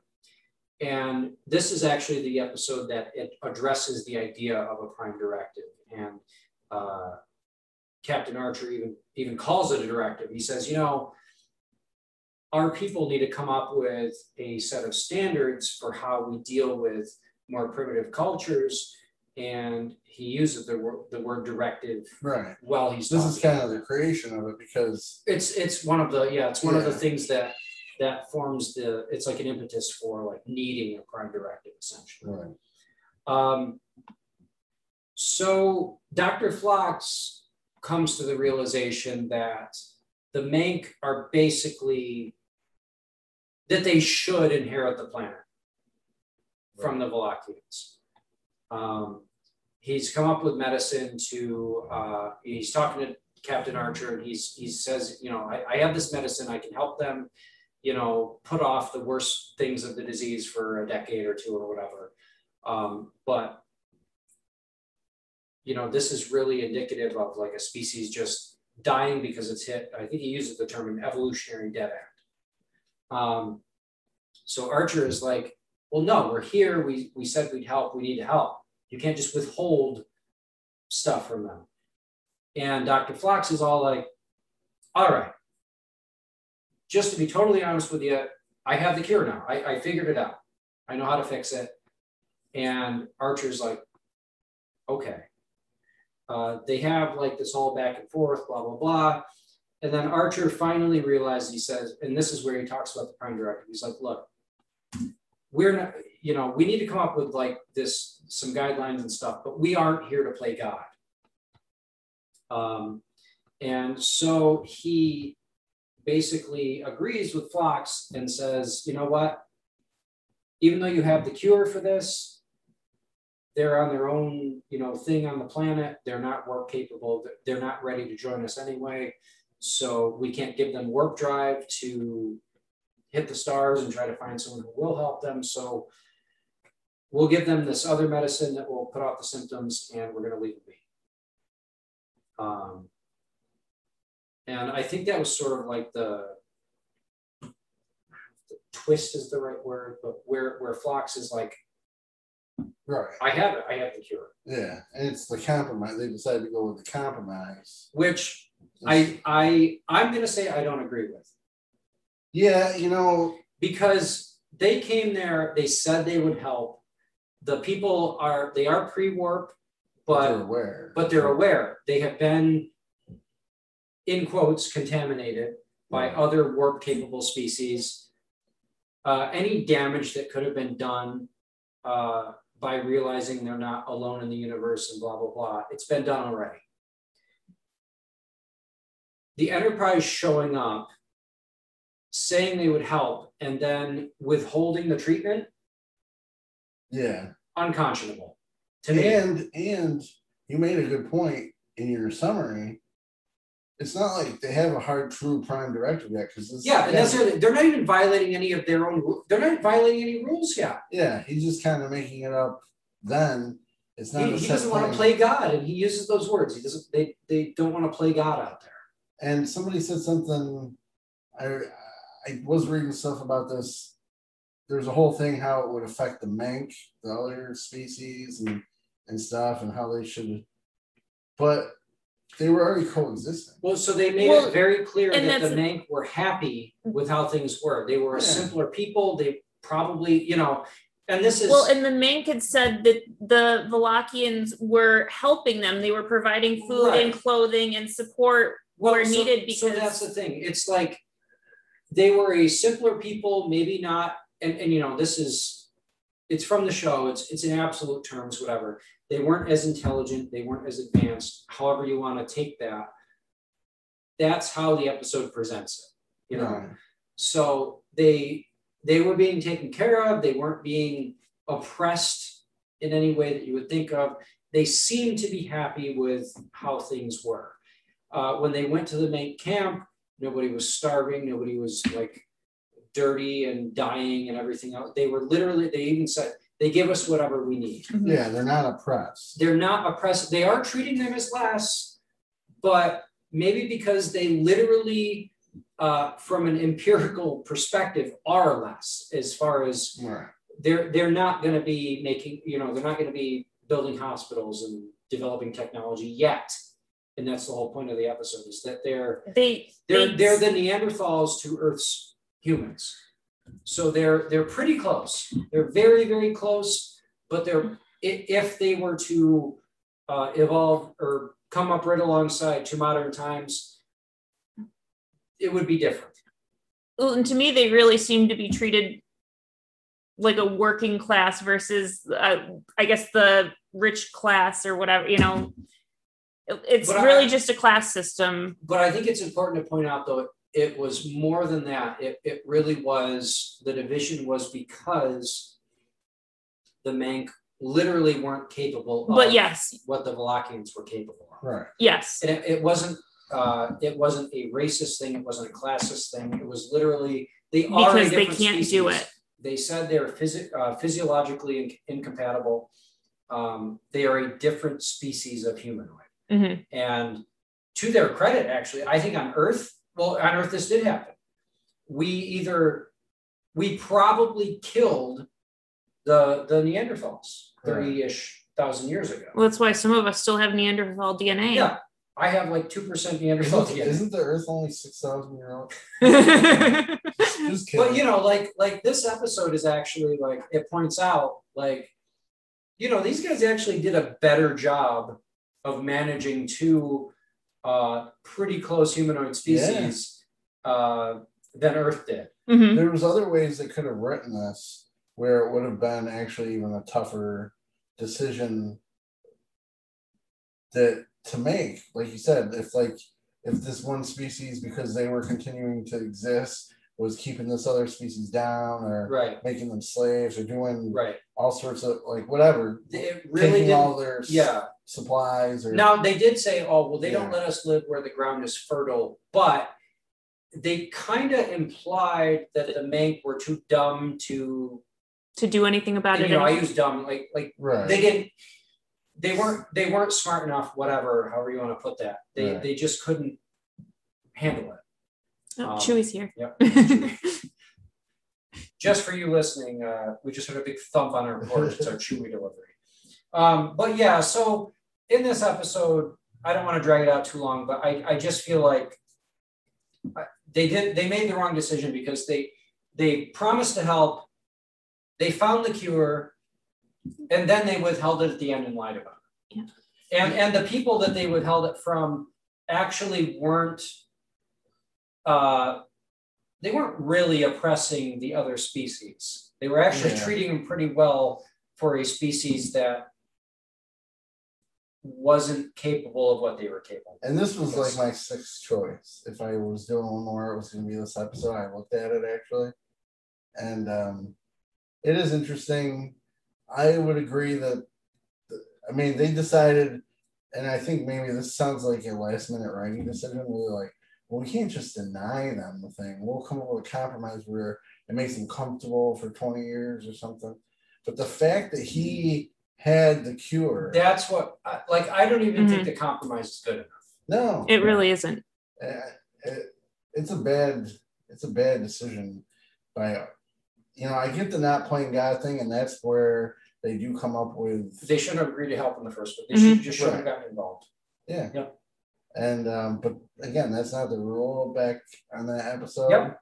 and at that point literally they were supposed to be finding a cure for it that's what they were tasked to do Yep. Mhm. so they found a cure too late And then they lied to him. yeah Yep.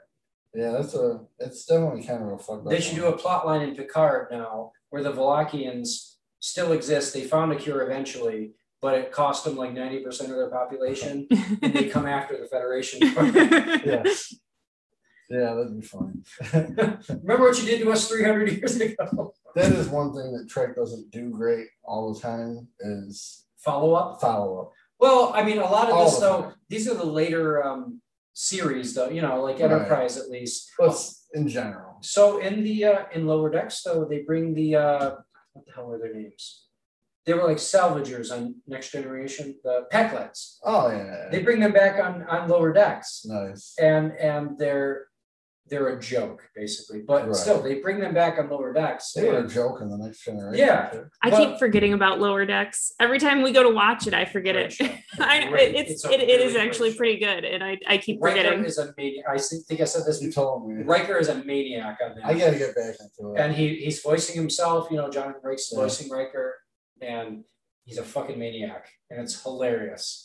It's great, and and actually, I think I I uh, I told you before that my uh, my prediction for the the one main character on Lower Decks. Uh, at the end of the first season, he gets transferred to the Titan, yeah. but he somehow comes back to the Cerritos. And I told you it was because Riker was a maniac and they get into a bunch of wacko, crazy situations. There's a trailer out now. That's exactly what happens. That's ex- the first couple episodes. I get. I guess are going to have Riker. It's going to be uh, Boimler on the Titan with Riker. Yeah. And it's going to be shit wild, and he wants to go back to the Cerritos because Yeah. nothing happens there. Yeah, like, hey, I called it. Totally called it. All right. So the next um so how many more do you have other than the Pat Moon movie? Uh, one more. Yeah, me too. So and I this think I think they're the same. might be see Star Trek The Next Generation, Mm-hmm. season five, Episode 23. Episode 23. uh, originally Borg. aired in uh, May on May 11th, 1992. yes. Okay. All right, so we do have the same episode. I Borg. Um, the crew discover a wrecked Borg scout ship with a single survivor. No, not that survivor. not, not Lola. Um, uh, single survivor, a Borg drone, a young Borg drone.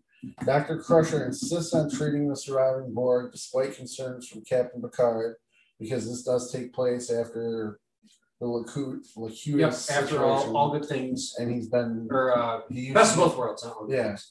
So on Picard's orders, the drone is confined, confined and monitored by security forces at all times and is prevented from contacting the Borg Collective.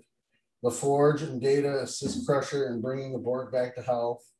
As they come to understand the workings of the Borg, LaForge and Data devise an idea of using the Borg drone as a weapon of mass destruction by implanting an unsolvable geometric formula into his mind and returning him to the collective. The formula should rapidly spread similar to a computer virus and disable the Borg. Crusher does not like this idea at all. Again, it's the whole doctor thing, do Yep. no harm. Um, she considers it equivalent to a genocide. While Picard and the other senior crew deliberate the ethics of the plan, uh, the Borg drone you know, initially calls himself third of five, uh, but ends up referring to and understanding himself as Hugh. Uh, let me just jump in right there. Uh, so this is a another writing problem with the Star Trek universe. So he calls himself third of five, but uh, seven of nine doesn't call herself seventh of nine. She calls herself seven of nine. So that's actually something people really picked up on.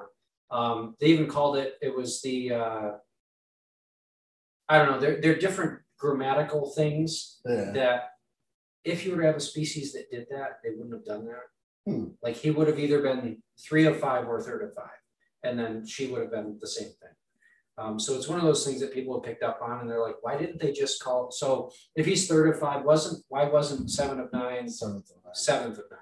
Yeah, Yeah. So that is just just something to think about, just something to throw out there. yeah, that's weird. I never really thought about it like that.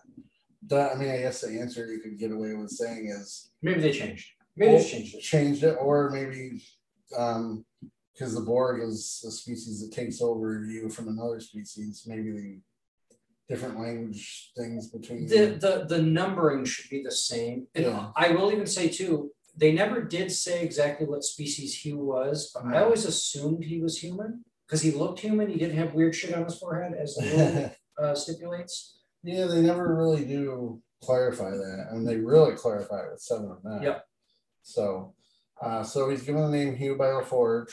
Hugh discussed how the Borg only wish to learn about other cultures through assimilation, but LaForge counters and argues that discussing aspects of individuality uh, that make them human and unique, you know, that's important. So, in further debates, LaForge finds himself becoming a friend to Hugh uh, and begins to doubt his previous idea. This is further complicated when Hugh shows elements of individualism.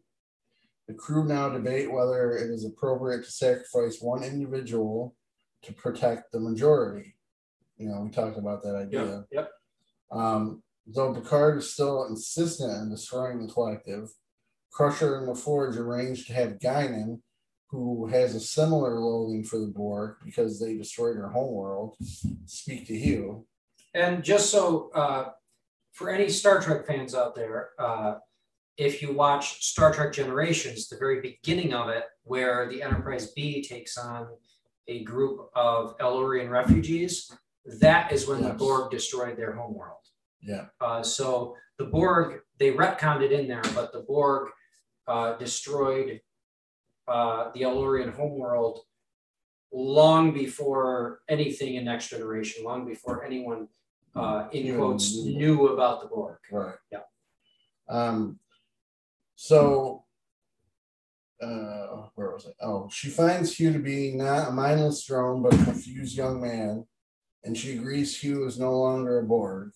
Guinan convinces Picard to meet with Hugh as well. And it's worth pointing out too that Guinan initially she was very cross with uh, LaForge in a little exchange they had at 10 forward. Yeah. Uh, when he started to express doubts about the plan. So she went to meet him and it changed her mind. Definitely.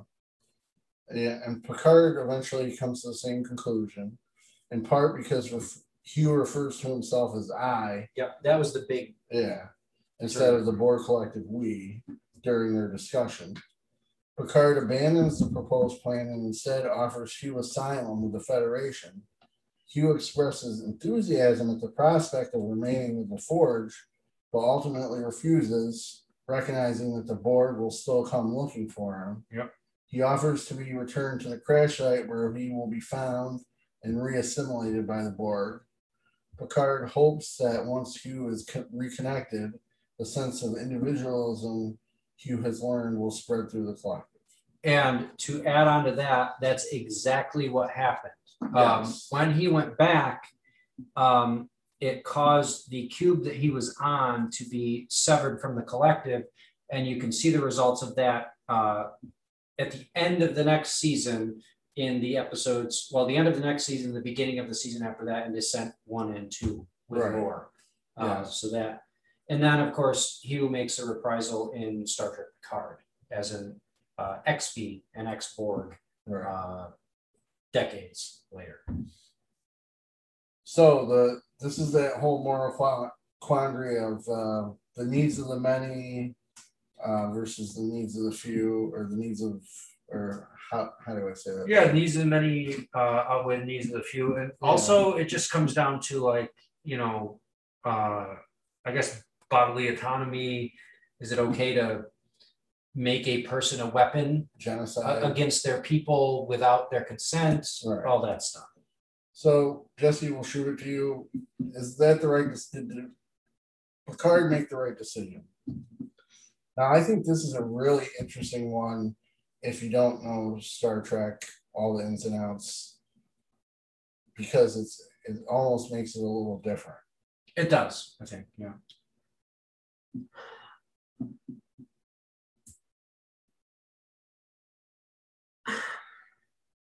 She's thinking. I am. I I know you can probably hear the smoke coming out of my ears at this point. Um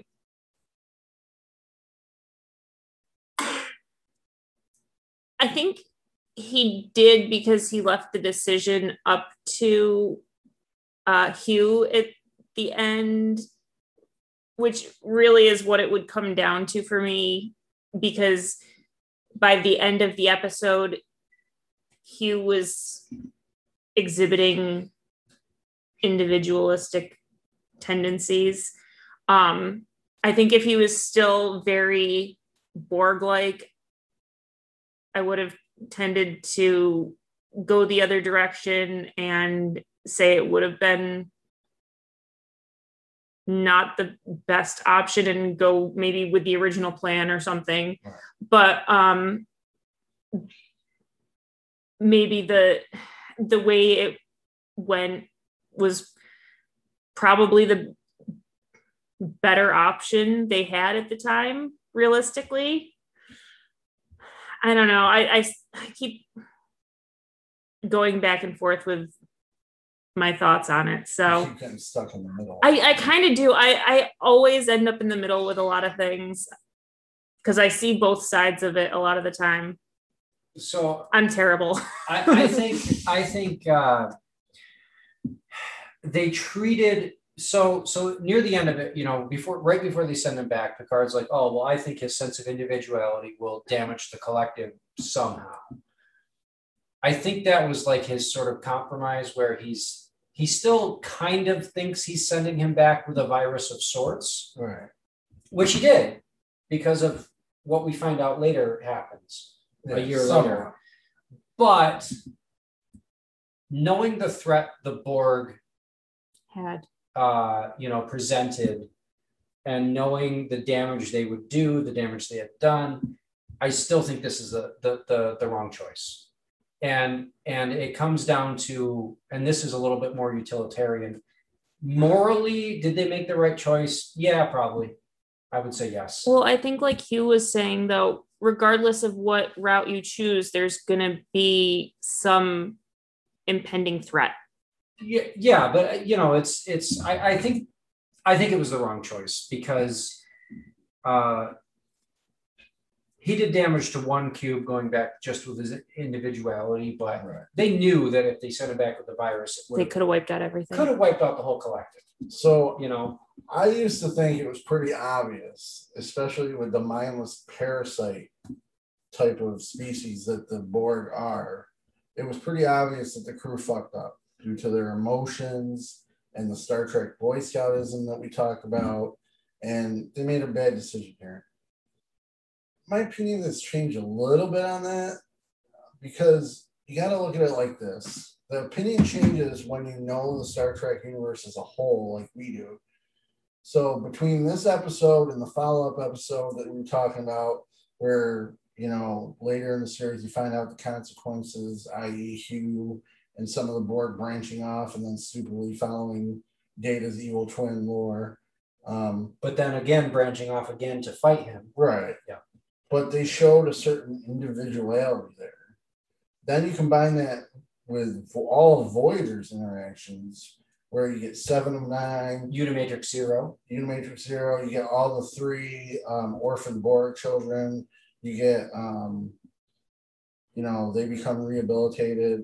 If you even want to look deeper um, into the reasons why the Borg really aren't the mindless enemy bent only on destruction, is the fact that there's a Borg queen established in the film um, and on Voyager. And Picard himself becoming Locutus of Borg and being re- rehabilitated, his own individuality and the ability to turn back into a human shows that be- becoming a Borg is not necessarily a terminal issue. So my counter to that, I guess, would be that whether it's terminal or not, the I guess the state of being a Borg, like uh, I think Riker says it in their their ready room meeting. Uh, there are no civilians among the Borg because Crusher's like, Sure. oh, you know, we're we're waging war. You know, you don't you don't wage war against civilians. He's like, there are no civilians among the Borg, and that's true. You know, so yeah, maybe maybe you can you could pluck every individual out, and after all this work, there'll be individuals again if you have a way of just dis- destroying the whole collective all at once, and I think as evidenced in the whole rest of Star Trek lore, even up through Picard, that's probably the case because even in Picard, they don't say the Borg don't exist anymore. Right. The, the the cube, the artifact, is just a disabled Borg cube.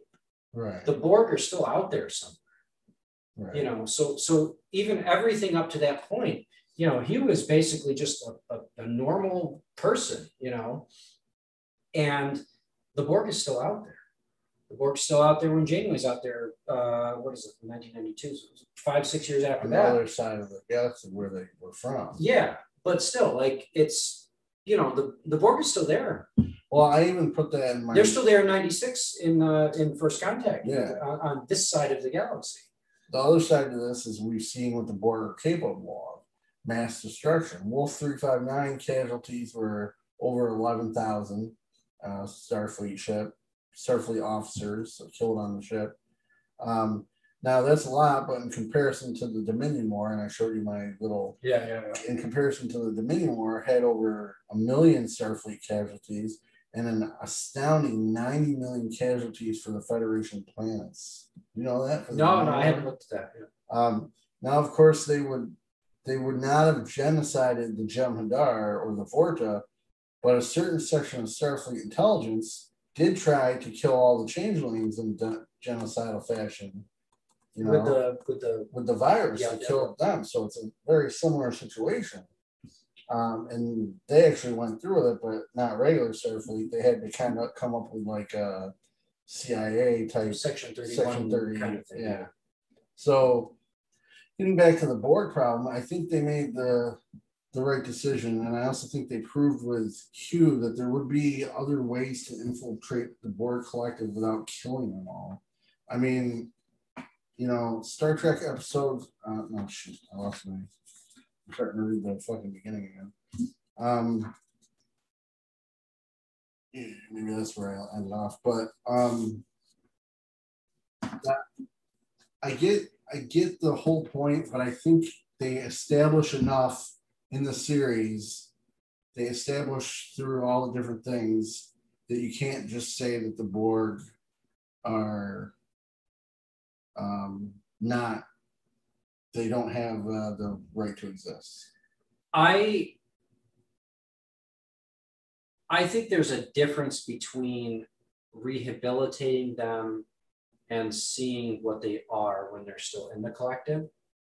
Um, and, and that's that's really the thing. So yeah, you can take you can take individuals out, you can rehabilitate them, but the Borg themselves, I mean, they're they're probably the closest thing to just straight up evil Right. that that exists in the Star Trek. first universe. contact, the movie makes a really strong case for that. Just Yeah, so they can get on the ship a little bit and then oh it just spreads like a virus. Yeah, Yeah. like they just they they stick you with something and you're done, and that's it.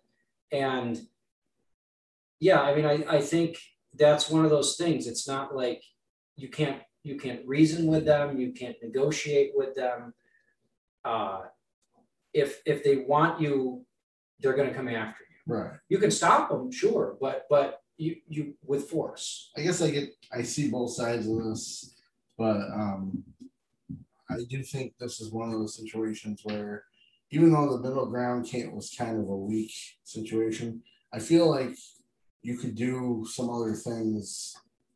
You know, think about how kind of easy it was to get Hugh. I mean, I don't know. I know the ship had crashed and he was a younger Borg, but I don't know. I feel like I feel like the Borg solution was was didn't have to be genocide. That's I guess where we end off on that. All right, down to the last one. We both have it. The I think it's the best one. That's why I wanted to save it. That's fine. It's it's my my favorite episode of Deep Space Nine. Um, one of my in the top. I'd say in my top five in the whole Star Trek. It's really good. Um, season six, episode nineteen, in the pale moonlight. April 15th, 1998, by the way. Did you want to read it or?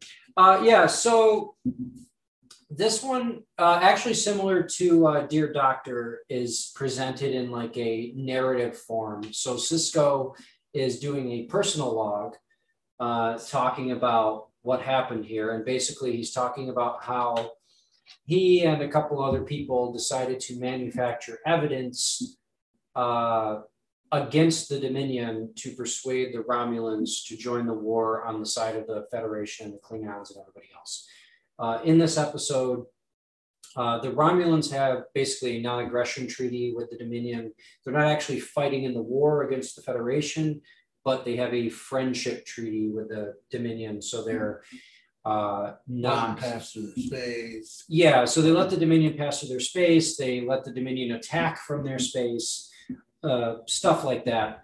Um, so the whole thing is Sisko's fed up with posting these casualty reports every Friday. Morale is Morale is shit.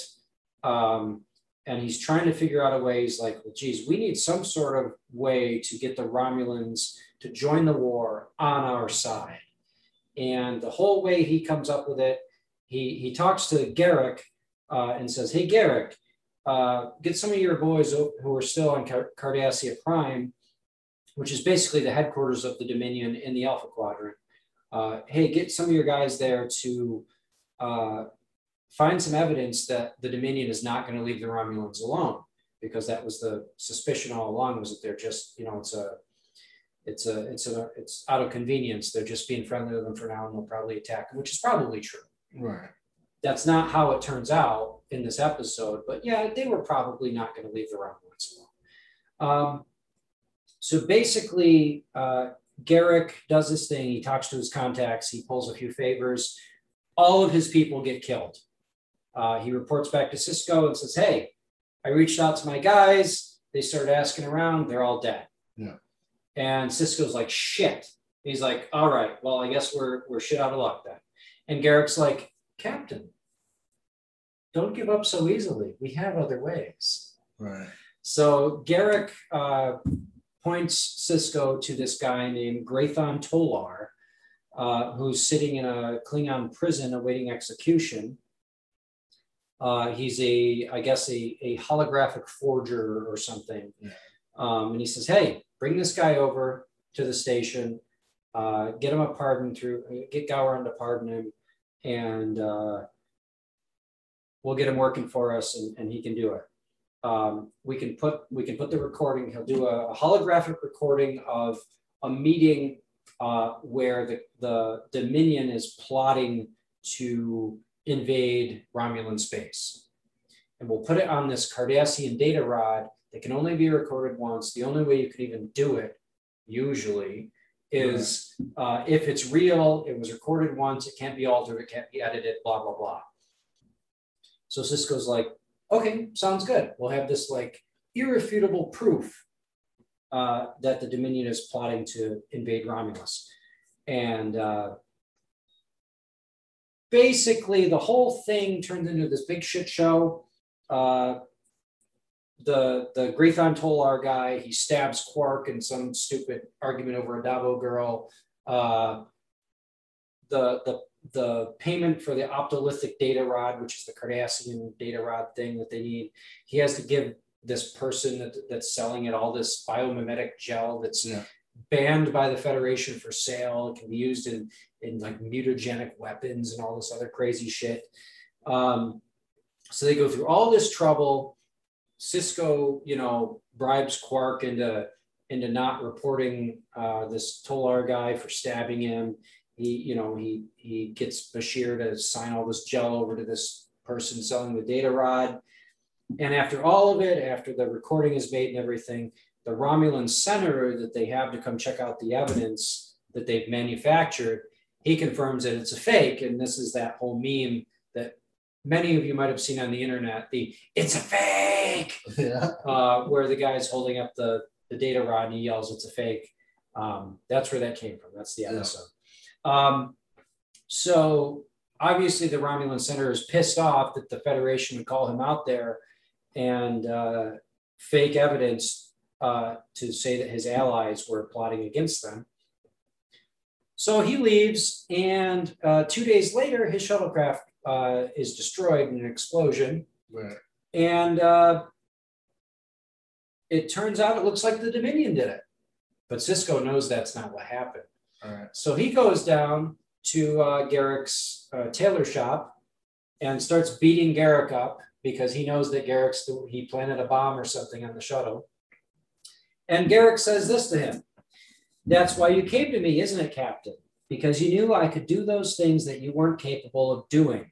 Well, it worked, and you'll get what you wanted a war between the Romulans and the Dominion. And if your conscience is bothering you, you should soothe it with the knowledge that you may have just saved the entire Alpha Quadrant, and all it cost was the life of one Romulan senator, one criminal, and the self respect of one Starfleet officer. I don't know about you, but I'd call that a bargain. Perfect line. Oh my gosh. Red, greatly active. Still gives me chills. um, yeah, so Garak, this is like Pete Garak right here. yeah. Uh, basically, it turns out he knew that holographic recording probably wasn't going to work. His whole play in the first place was to get that Romulan senator. onto the station so he could plant a bomb in his shuttle. Yeah. And then, and then by the time they analyzed the wreckage, uh, the damage done to the data rod would just look like not a forgery, but it would look like damage from the explosion. Yeah. And sure enough, it works. Uh, by the way, Garak also killed the uh, uh, Grathon Tolar guy. They kind of gloss Yes. over that. They don't show it in the episode, but that's implied, and that's why he says uh, one criminal as far as the cost.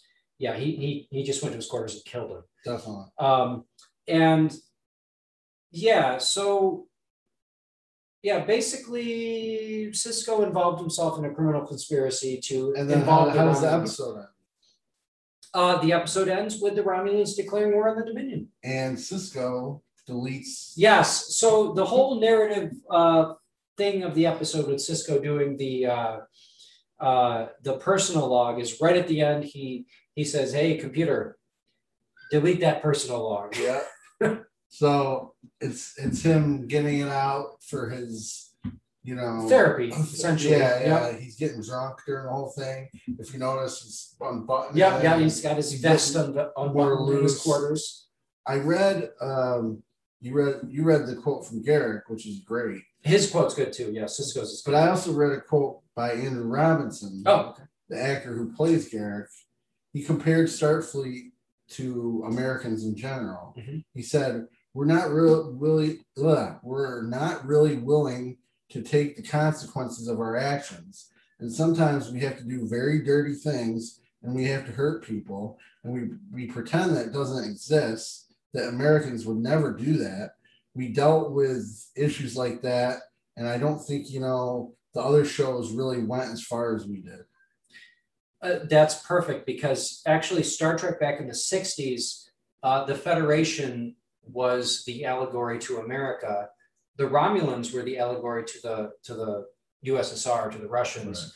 Um, and yeah, no, that's perfect because the the Federation as the Americans was always thought to be the uh, moral compass of the galaxy and is thought to be the moral compass of of Earth, you know, as as the United States, and uh, it it doesn't always work out that way. A lot of dirty shit is done behind the scenes to make things work out. Right. While morally wrong, realistically, it's so right. You know, while Picard, Picard probably would not have gone through with this. I don't think he's too Boy Scout. Um, you know, his mentality would have been to come clean. You know, he's too honest. Yeah. Um, this escalates too in this episode. So it escalates from, okay, I just got to ask, you know, my buddy Gowron to get this guy out of prison real quick. Because who cares? Yeah. He's just some nobody, you know, waiting execution. We'll just get him out of prison. And then it escalates to, oh, we need that biomimetic gel. Then it escalates to, uh, you know, what do we do now? Like, like, and then Garak's like, I know what we can do yeah. you know, like it just keeps escalating. Oh well, and then bribing Quark about the Dabo girl and getting stabbed and all this stuff. So like it just keeps escalating, escalating, Sure. escalating, and the whole time he's narrating, he's saying, "I should have known at this point. I should have backed out. I should have done this. I should have done that." But he doesn't. He Nope. keeps going the whole way. and he doesn't know obviously the whole plan like you said it's kind of it starts out i mean the whole thing has good you know um what's that saying Plausible deniability, well yeah plausible deniability but um escalation. built on best intentions Yeah, uh, yeah, yeah. you know like he, he has good intentions um but it's uh you know to get to the good intentions it's paved with a lot of with some bodies and some morally not good The road to hell is paved in good intent. that's the thing Yeah, and, and he even he says that at the beginning of the episode. Yeah. He says, and that's when the first stone was laid or something. Yeah. And the episode's so well done. Did you know originally, because I read a whole thing on this, they wanted this episode to be um to have it. It was originally written that Jake, his son, who's a reporter at this time, um, he finds out that something is screwy with this whole thing, and he wants to report on it, and uh, you know, giving Sisko a bunch of shit about it, saying people have the right to know and Sisko keeps block ends up blocking his news thing from I heard out. that. And uh and then they said they they didn't they didn't think the fight between them was is believable just because they've already established how close they were. Yeah. Um so ended up ended up being a very Jake Sisko episode, so he's not even like barely in the episode. I think I probably agree with that too. Like I think Jake Sisko would have been like, okay, I'm not gonna, yeah, I'm not gonna report on this. yeah. It was too uh But you can't. I mean, Right. they're literally saving the Alpha Quadrant by doing this. yeah. Like they needed the Romulans. Yeah. And the episode does such a good job of showing at the beginning just how bad things are going for the Federation, and the casualty list keeps coming out, and the war is like the, they keep losing. Oh, and we both didn't mention this, and it was a cataclysmic event. Betazoid Oh yeah, yeah, yeah. It gets invaded at this it's, point. it's Yeah, yeah. taken over, Yep. and that's one of the major founding planets of the Federation. Yep. Now they originally were And they even say in that like that puts them in striking distance of Vulcan, Tellar, and yeah something else. Originally- when they originally wrote it, they actually were going to do Vulcan, Hmm. but they decided that that was too close. Um, there was too much baggage with that, yeah. so they wanted they, but they wanted it to be one of the founding members, and that's why they did that. So, did we even have Jessi talk about this one? Go for it. it. Um, Did they make the, I the- actually- the right decision or not? um, that I don't know. I actually one of my notes I this have. saved probably hundreds of millions of lives, Quite a few.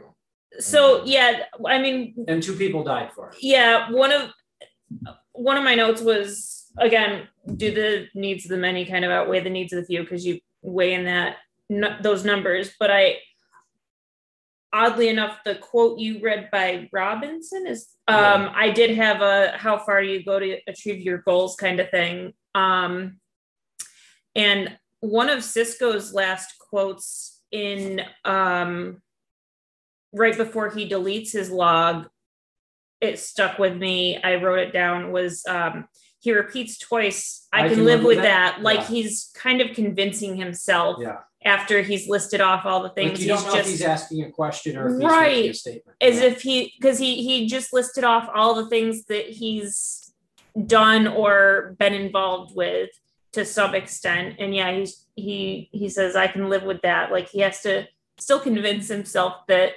he's okay with it. Twice. at least and uh, i think it was twice um and then he deletes the personal log like he's really still not okay with it because he doesn't want anyone to know what just happened really. And i mean if if would do it he in a heartbeat. yeah if all that had to happen was i mean I you saved that many people and one or two people died. I really i don't think that would be that much of an issue. I understand that the person or people that died were probably higher standing but i don't know i i, Yeah. I think i think what happened needed to probably happen because the war needed to end It's important to note too that the Dominion was not like the Federation. The Dominion was not like they were just trying to exist. You know, they were trying to peacefully coexist, and the Federation was in, right in, infringing on their territory. The Dominion wasn't occupying, invading hostile force. that was the impression i got from Like, that there episode was no there was no ambiguity about that. The whole Right. point is that the founders who run the Dominion uh, want to bring order to the galaxy, and their way of bringing order to the galaxy is via dictatorship. yes. It's it's very clear. So they were like Hitler's Germany. Yeah, exactly like Hitler's Germany. They have they have culture. They have they have all of the things that any society might have, but it's brought to you via dictatorship. Yeah.